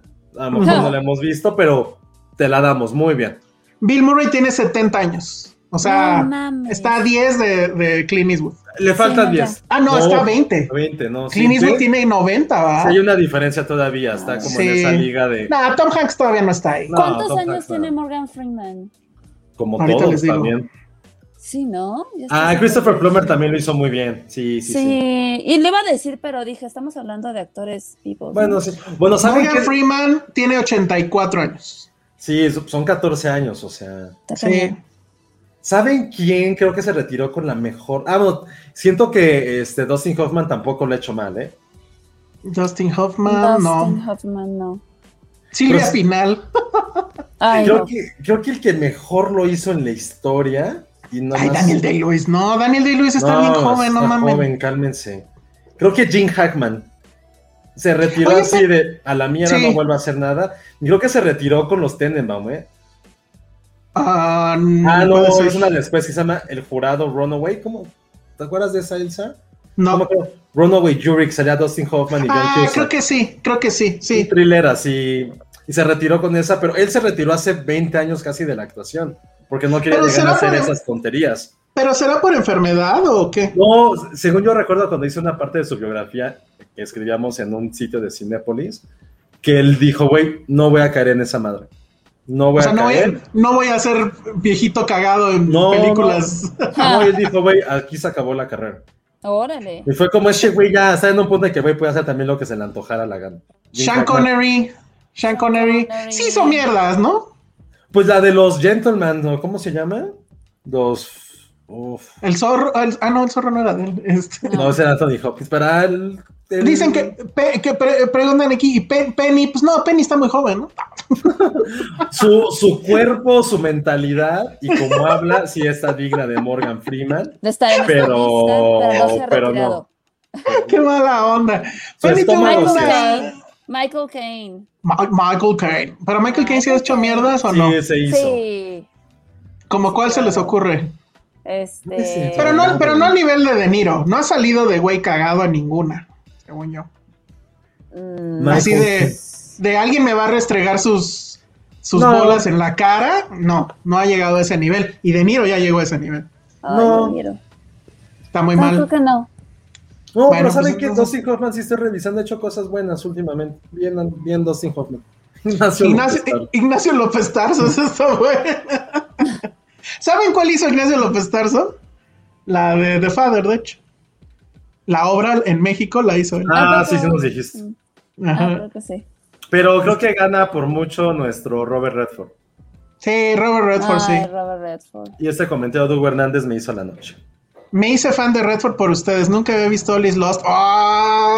Ah. Bravo. Si no hubieran hablado de ella. No mames, All Is Lost es- fue como nuestro Ted Lasso en el momento. Pero al revés, ¿no? Y sí suena muy triste, pero Eh, no es triste, Sí, sí. es, es muy angustiante. es muy angustiante. demasiado Yo quería comprarme el reloj, que no era tan caro. Sí lo estuve investigando. ¿Y qué Yo decidí que nunca más me vuelvo a meter al mar por esa película. Porque aparte, sí, creo, corrígeme, pero creo que fue como en un año en que salió esa y la de Richard Parker. ¿Cómo se llamaba? Life of Ah, Pi. de Life of Pi. Ay, qué Fue horror. 2013. Fue como en esa 2013. época más o menos que dije, güey, en la vida me meto al mar, o sea, no, no, no. o sea, Life of Pi salió en 2012 y eh, All is Lost en 2013. Oye, muchos dicen Pero- Ian pero McKellen, pero, nosotros- no sé. Ian Ah, McKellen. claro. Pero Ian Ian McKellen ha hecho mierdas, pero no igual, no al nivel de Niro. Es que sí, de Niro sí ya, ya, ya. O sea, lo más mierda de Ian McKellen que se me ocurre ahorita es la que hizo justo con esta. Ay, ¿cómo se llama? Que el que era, él era un viejito tranza o algo. Con Helen Mirren. Ah, la del buen mentiroso. Ándale. No la vi. Es muy mala. ¿A poco? Oh. El de giro de tuerca está bien tonto. Pero él también estuvo en Ah, Cats. ¿sabes Adiós, él estuvo Ah, en sí, Cats. cierto. No, adiós. Y Adiós. también estuvo estuvo en La. Bella y la Bestia. Ajá, Era la voz bueno. del reloj. ¿Él era el reloj? Sí, él era el reloj. Ah, mierda. Ma- Manuel Valdés, el loco. Pero más bien siento que él, que él tuvo el mejor fin de carrera. ¿Quién? ¿El loco? Ian McKellen. Ah, Ian McKellen. O sea, Señor de los Anillos y X-Men. pero todavía no sacaba su carrera. Bueno, Sí, ¿de qué pero. No, ¿Dónde pero como. No, o sea, como bueno, una. Un letargo de carrera, creo que él sí lo hizo increíble. O sea, Ay, Mr. Holmes sí me gustó. ¿Cuál era esa? No me acuerdo. Ah, Mr. Holmes, sí. Sara García, papá. Sí, ganó. Ah, esa Eh. Sara García nunca hizo una mierda. O sea, y su última película, según yo, no fue Mecánica Nacional. O creo que tuvo Sí, después no, sí fue, telenovelas. Creo que sí, pero En no porque se hubiera fue. muerto. En cine, exacto, sí. Creo que sí. Sí. O a En Sara García fue. está cabrón, ¿eh? Porque al Ah. parecer creo que sí es cierto que, que se quitó los dientes nada más para seguir en el personaje de viejito. Oiga, tengo una duda auténtica. Espérame, pero aquí un mensaje urgente para Josué. Manuel Neun te dice, hoy Josué se ve muy y manita de ok. Eh, no me he quitado los lentes, ¿eh? Ay, a ver, es, el, ¿qué au- pasa, es el aura olímpica. Super Arturo- y Josué se quita los José, los, los, Los Eh. lentes. Josué se quita los lentes, los lentes se quitan a Josué. Exacto. Ah, Ana Martín, pero Ana Martín sí hizo mucha mierda, ¿no? Yo, Ana Martín, voy a confesar que no sé quién es. Pues es ahorita la reina de, de- de Twitter, de las Ay, pero redes fue- de todo. no, o sea, la conocí por eso, pero duró como dos días su. Nah, sigue. Eh, no sé, nunca Cada la- que postea una foto de ella de joven, que sí estaba uf, uf, uf. En fin.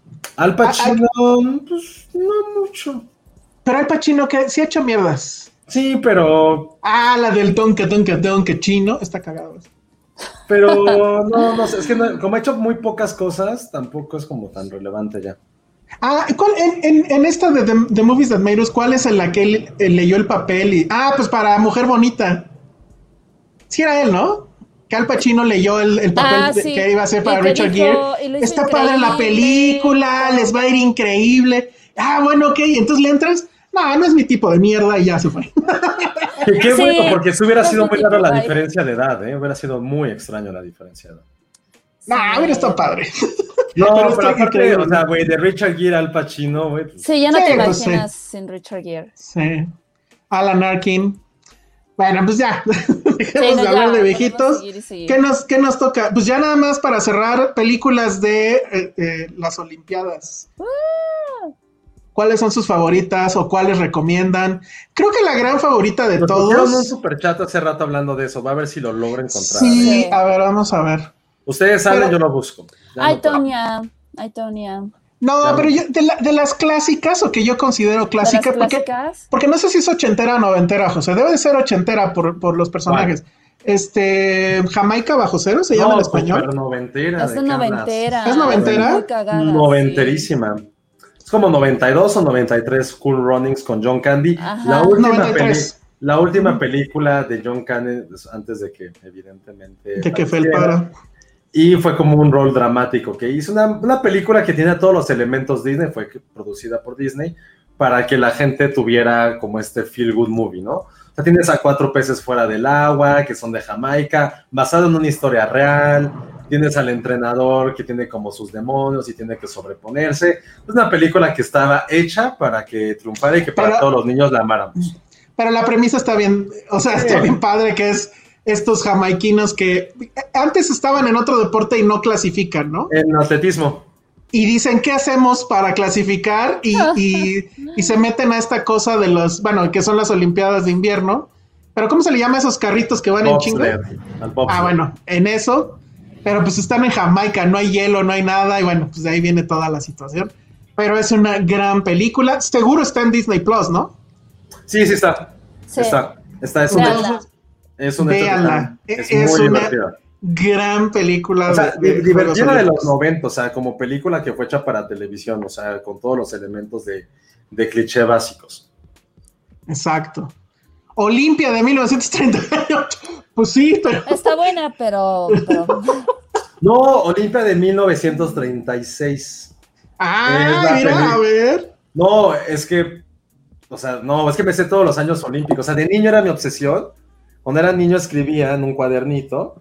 Tienes Eh, muchas obsesiones, Josué. Sí, ponía, por Pues- ejemplo, 1896, y le decía a mi mamá o a mi hermana, pregúntame qué año es esta. Y era mi hermana tonta. Híjole, estás, estás del carajo. Pero déjame te digo una cosa nada más para que vayas y te quejes con IMDB. IMDB dice que Olympia Part 1 Festival of the Nations es de 1938. A lo mejor, no, pero a lo mejor es de 38, pero es de los Juegos Olímpicos del 36. Ah, bueno, ok, ok. Va, sí, seguro. De hecho, eso seguro. Lenny Riefenstahl A ver, hay- ¿quién es Lenny Riefenstahl? es la directora de esta película, pero que además, pues obviamente estaba en el partido nazi y era eh, pues muy cercana a Adolf Hitler. Él es el que le encarga la película, según yo. Y es una película que, causa esa polémica porque es muy criticada al respecto justo por ser básicamente una propaganda nazi. Pero por otro lado, en términos técnicos de encuadre de la cámara, básicamente sentó las bases, yo diría que hasta de la publicidad. Y del, Por- cine, por de, y del cine de acción, ¿eh? y del cine de acción, del cine en general. Entonces, pues son esas cosas ambivalentes entre, pues sí, pero era nazi, pues sí, pero era una gran directora. Incluso creo que sí está en Criterion esa película. Criterion tiene una caja de 100 películas olímpicas, ¿no? Yo ni sabía que había tantas, pues. Pero sí está muy cabrón. Entonces, pues sí, véanla, porque pues, sí es un documento histórico. Sí, y aparte de eso de Stein, ella fue la que creó el, eh, las tomas en cámara lenta de los atletas. Y lo que fue muy criticada, y por su casi novio Hitler, y que casi la manda a matar, Ah, claro, que era casi Fue- su novio, sí. fue porque eh, ella quedó casi enamorada del mayor atleta de esos Juegos Olímpicos, que era Jesse Owens, un hombre afroamericano Americano. que rompió todos los récords de atletismo en esa época. Y ella dijo, güey, este, o sea, este güey es un dios, cómo está corriendo. Y mucha parte de esa, de esa película, que está dividida en dos, eh, es sobre él. Y Hitler fue así de, a ver, güey, o sea, no, pon Ajá, a- claro. pon a los arios, pon eso. Y lo que tuvo que hacer Riefenstahl justo para que Hitler no la matara, que no le iba a matar, no, como si supiera, ¿no? Eh, le pidió a muchos atletas arios o blancos que recrearan algunas tomas para que se viera cómo le ponían las medallas, muchas cosas. Entonces, ese de los documentales, creo que no solamente como un documental deportivo de Juegos Olímpicos, como documental en sí, debe estar considerado como los más influyentes y los mejores de la historia. Que de todos hablando de eso que les decía Elsa de Criterion, hay otro que se me fue el nombre, perdón, del director japonés que creó una, otro documental de los Juegos Olímpicos de Tokio del 64, pero que es una cosa estética increíble. Utilizó diferentes tipos de cámara para hacer cosas en stop, en stop motion, en, en cámara lenta, con diferentes colores. Es una, se llama Tokio Olympiad. Es una cosa enorme y Ah, fenomenal, es- pero a nivel estético, no tanto a nivel narrativo, pero sí de, de estética.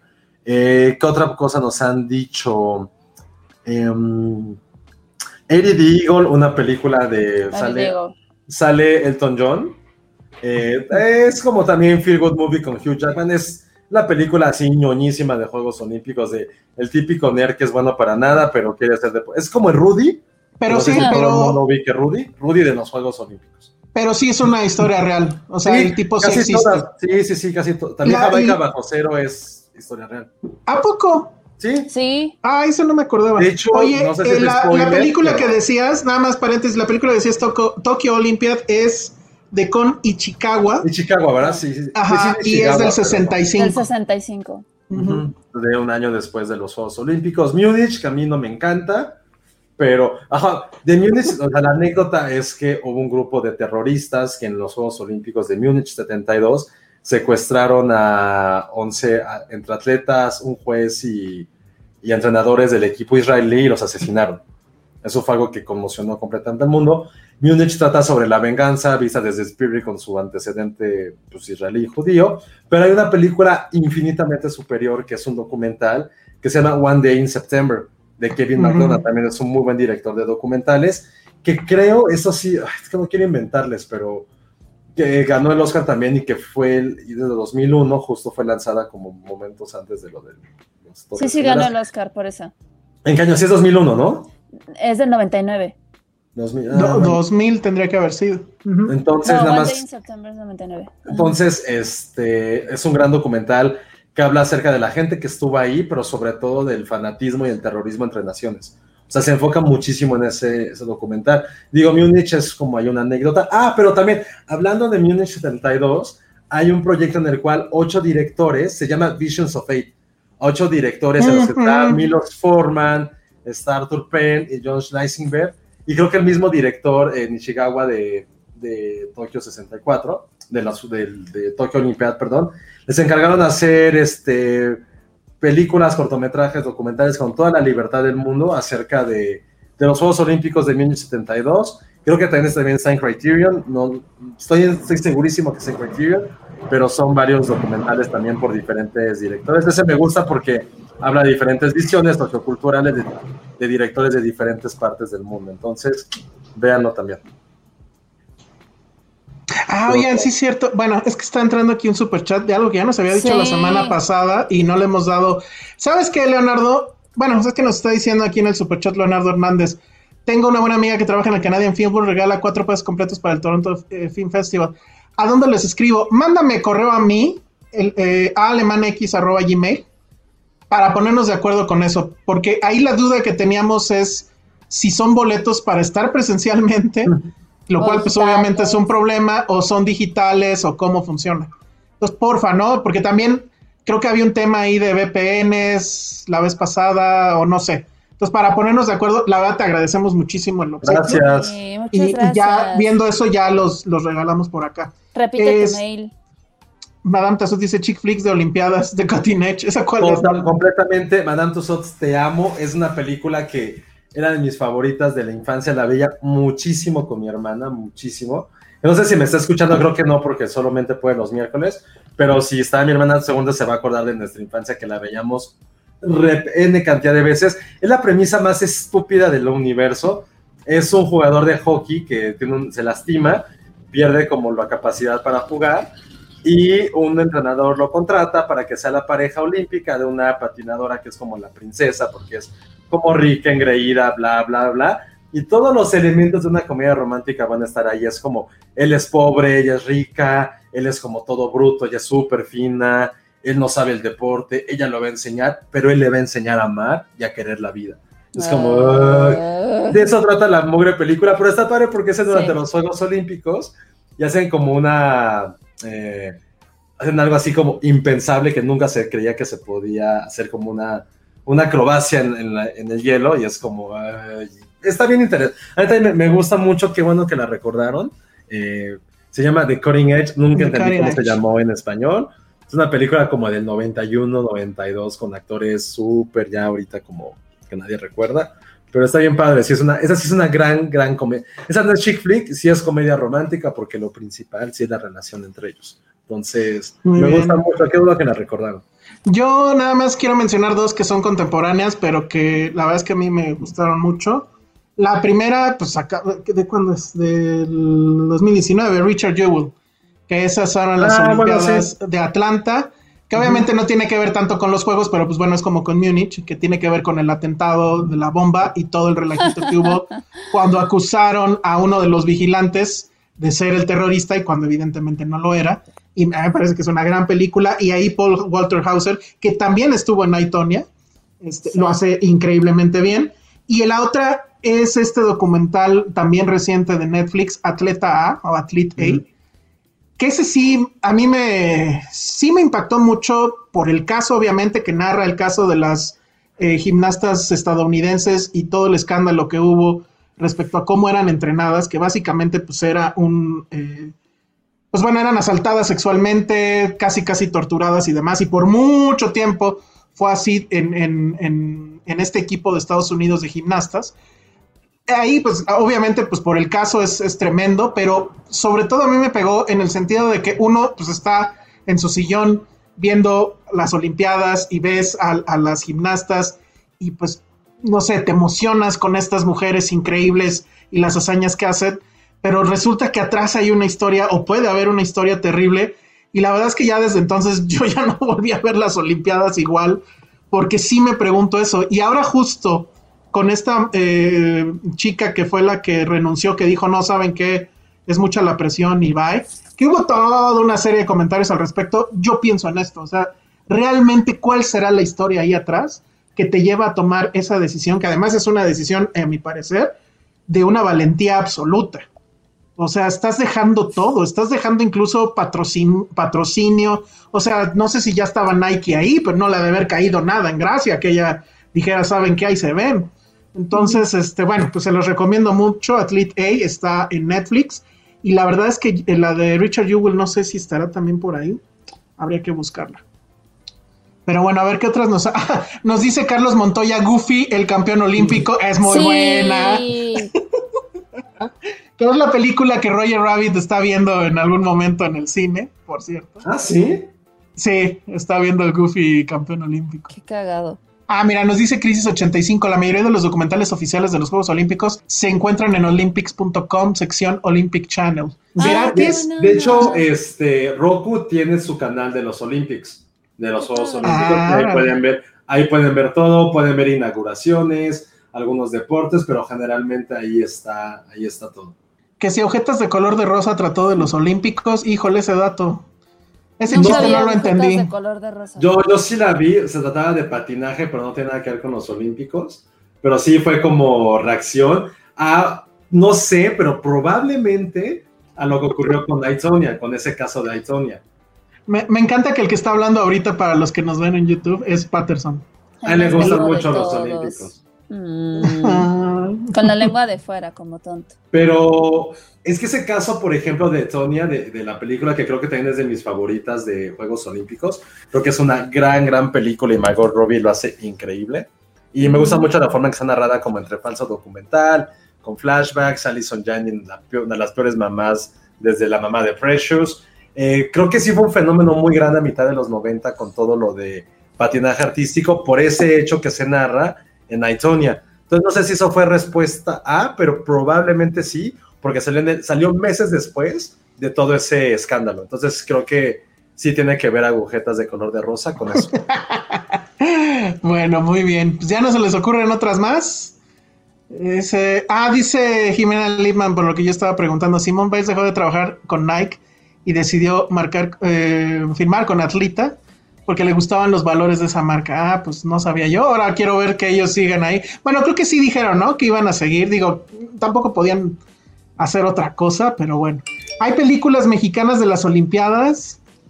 No que No yo sé. recuerde. Es que creo que fue opacada por todo el hecho que sabemos que ocurrió 10 días antes, en ese mismo año y en ese mismo mes, como fue 68, octubre. Entonces.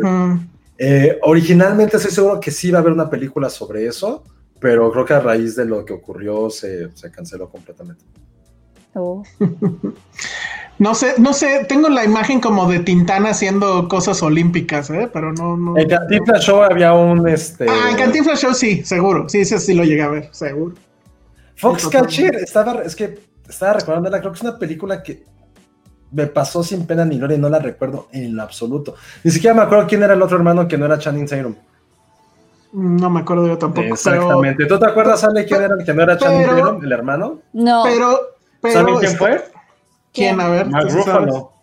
Ah, claro. Ah, sí, sí. O sea, no era, no Claro. era un ahí un cualquiera, ahora es Mark Ruffalo, no lo recordamos porque la película La verdad es que yo no, No, conecté es- con la película. Pero no lo recordamos porque él está irreconocible en el, en- con el maquillaje y eso. No sé, neta. siento que la película también, o sea, pero sí acuerdas de Steve Carell. Sí, me acuerdo de te Steve Carell. No, Sí, porque claro. siento que la película al fin de cuentas sí pasó así de Dice Jimena Lipman que la pasan mucho en el camión a Puebla. por eso la tiene. Por eso la tiene ahí. En Rojo Amanecer tampoco se mencionan los Olímpicos. Sí, sí se mencionan, claro que Sí, se claro. mencionan. O sea, la- lo mencionan en la. En muchos momentos, en en la conversación que tienen en la mesa que va a ser su última cena. Y también este, al final, creo que se escucha en el radio que mañana son los Juegos Olímpicos, o hoy son los Juegos Olímpicos, algo así. Eh, no sé si ya mencionaron Sol de Medianoche, ochenterísima sobre una gimnasta comunista. Esa no, no me acuerdo. No, no, no, ah, ¿saben cuál es de Olímpicos? Bueno, no sé si es de Olímpicos o no. En la, eh, eh, esta del desertor, que vienen a Estados Unidos los rusos a competir a, al- a algo y, se- y se quedan aquí, pero a ver, déjenme, me acuerdo ahorita quién era el, el, el, este, el protagonista. Ahorita, déjame, ahorita les recuerdo y seguro se van a No acordar. mientras les doy más porque las tengo apuntadas incluso. Ay, muy bien, pero de Ah. esta del sol de medianoche, ¿alguien la vio? Yo la verdad no la no, recuerdo. yo no la he visto. No, no, pero es muy buen dato, gracias, Gabriela. Eh, Carros de Fuego, que es aburridísima, aburridísima como ella sola. Si se quejaba Elsa de que ganó Forrest Gump, Carros de Fuego ganó Oscar. Ah, no, no, sí, tenías Indiana Jones, o sea. sí, no, claro, no, yo también, yo odio carros de fuego, ¿eh? Ah, ¿y saben también cuál? un poco como de coyuntura. Yo a Jared Leto lo odio con toda mi alma, lo odio, lo detesto, se me hace un ser Ajá. inmamable y ridículo. O sea, Yo estoy, yo ridículo, estoy de acuerdo. ridículo se queda corto para este personaje, que aparte siente que se cree Danny Day-Lewis y es como, güey, lo único que tienes de Jared Leto y Danny Day-Lewis que comparten letras en el nombre, son lo único que tienen en común. Pero es un pobre diablo que quiere llamar la atención.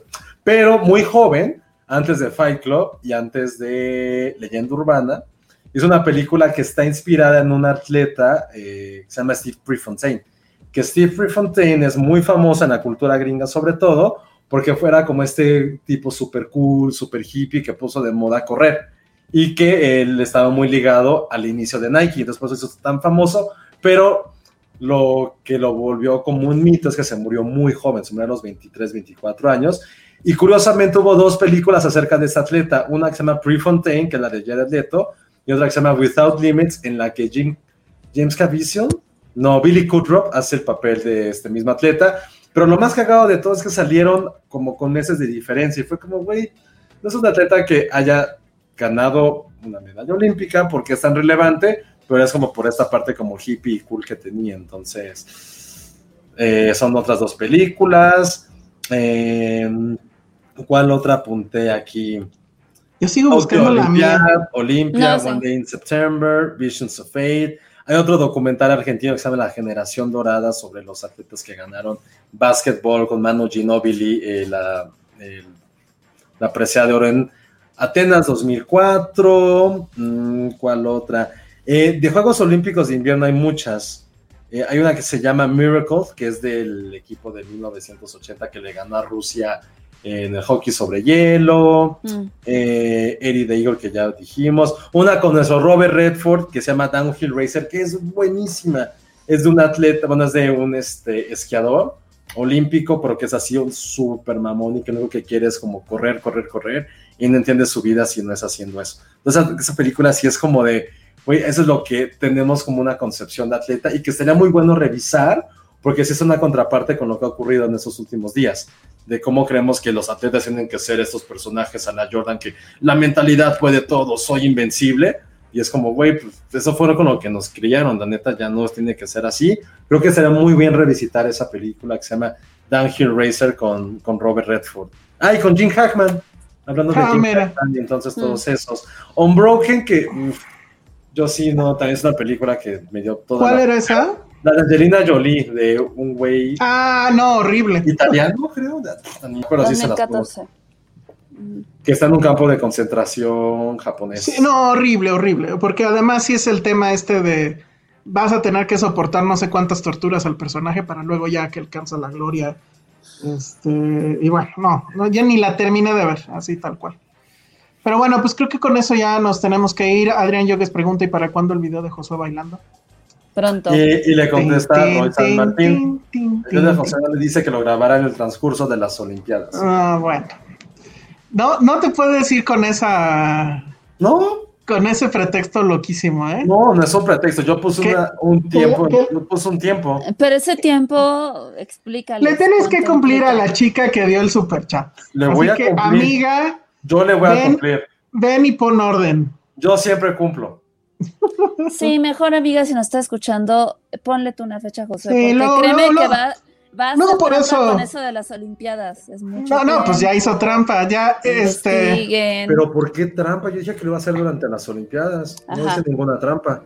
Ninguna trampa. las Olimpiadas es el tiempo entre unos Juegos Olímpicos y los siguientes.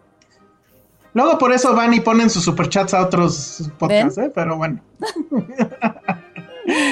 Karina, repórtate, dice aquí Paul Bridges, exacto, que se reporta. Sí, Karina. Bueno, que si ya vimos el trailer de House of Gucci, pues no, porque estábamos aquí viendo, haciendo un podcast. Ahorita Sí. lo checamos. Yo espero que Alan lo haya subido ya. y si no, pues ahorita lo subimos. En fin, bueno, pues ya vámonos. Hoy duró poquito menos el podcast Poquito. porque pues estamos en jueves. Una disculpa porque ayer tuvimos que moverlo. Me encantó porque no sé quién en los comentarios de YouTube puso, la neta yo andaba con hueva también, entonces bueno, que nos vemos mañana. No fue por hueva, se nos cruzaron No. un chorro de cosas ahí horribles. Y de hecho, pues también por eso Penny no, no está aquí con nosotros. Eh, pero bueno, muchas gracias porque nos acompañaron en este cambio de horario. La próxima semana es un hecho que vamos a hablar de Suicide Squad. Ya hubo una función, no ocupimos en esa función, pero pues la vamos a ver eh, ya la semana que entra y antes del, del podcast, y sí, vamos a comentarla. Que básicamente creo que todo, no he escuchado una sola crítica mala. Todo el mundo dice que está increíble, que es una muy buena película de acción, con mucho humor. Se y conecta con la anterior, ¿verdad? No, no sé. ¿Nada? Es que no sé para verla. No, según, no, nada, no, no, no, no, no, no te hagas eso, no. No, yo creo que no tiene absolutamente nada que ver. Y este, bueno, pues entonces ahí eso es lo, lo que va a pasar. No sé qué otras cosas interesantes se van a estrenar la semana que entra. Y Tenemos si que hablar no, de Pig porque nos pusieron. tenemos eso. que hablar de Pig, exacto. Eso es un hecho también. Y pues ya veremos. Y si no, pues Josué nos va a presentar el resumen olímpico. Sí, yo me comprometo a ver Pig y todo el resto de los Juegos Olímpicos. Muy bien. Vas a tener tu sección olímpica. Eso está padre. Disfrútalo porque es cada cuatro años. Bueno, pues ya nos vamos. baile, Karen. Eh, sí. No. No, no, no. Por respeto a nuestra eh, podescucha. Sí. Les Bueno, doy pues demasiada vámonos. felicidad para que me torturen así. Puedes doy bailar- datos. Puedes bailar la de Me gusta todo de ti, que canción que acabas de descubrir después de quién sabe ¿Cuál cuántos. es esa? Ay, otro. Hablamos después, chicos. Se Muy las mando. bueno. No, mejor bailala en un TikTok para que. Por eso Sepamos es la de que qué va a va. Josué. Ah, es la que va a bailar Josué. Me parece bien. Bueno, que si fuimos por tamales. pues no. Ah, sí, se, se- se refiere, supongo, a Suiza Squad. Pero no había, no había embargo, ¿eh? Eso fue lo que más me dolió de todo esto. Pero en fin, vámonos. Redes sociales, Ale, Arroba Ale Kazagi. Josué. Arroba Josué Corro. Yo soy de Salón Rojo. Vean alguna de las películas olímpicas que les recomendamos. Vayan a ver La Llorona.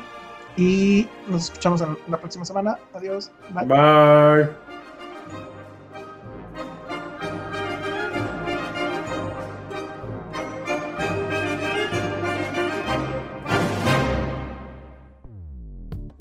Dixo presentó Filmsteria con Penny Oliva, Alejandro Alemán y Josué Corro.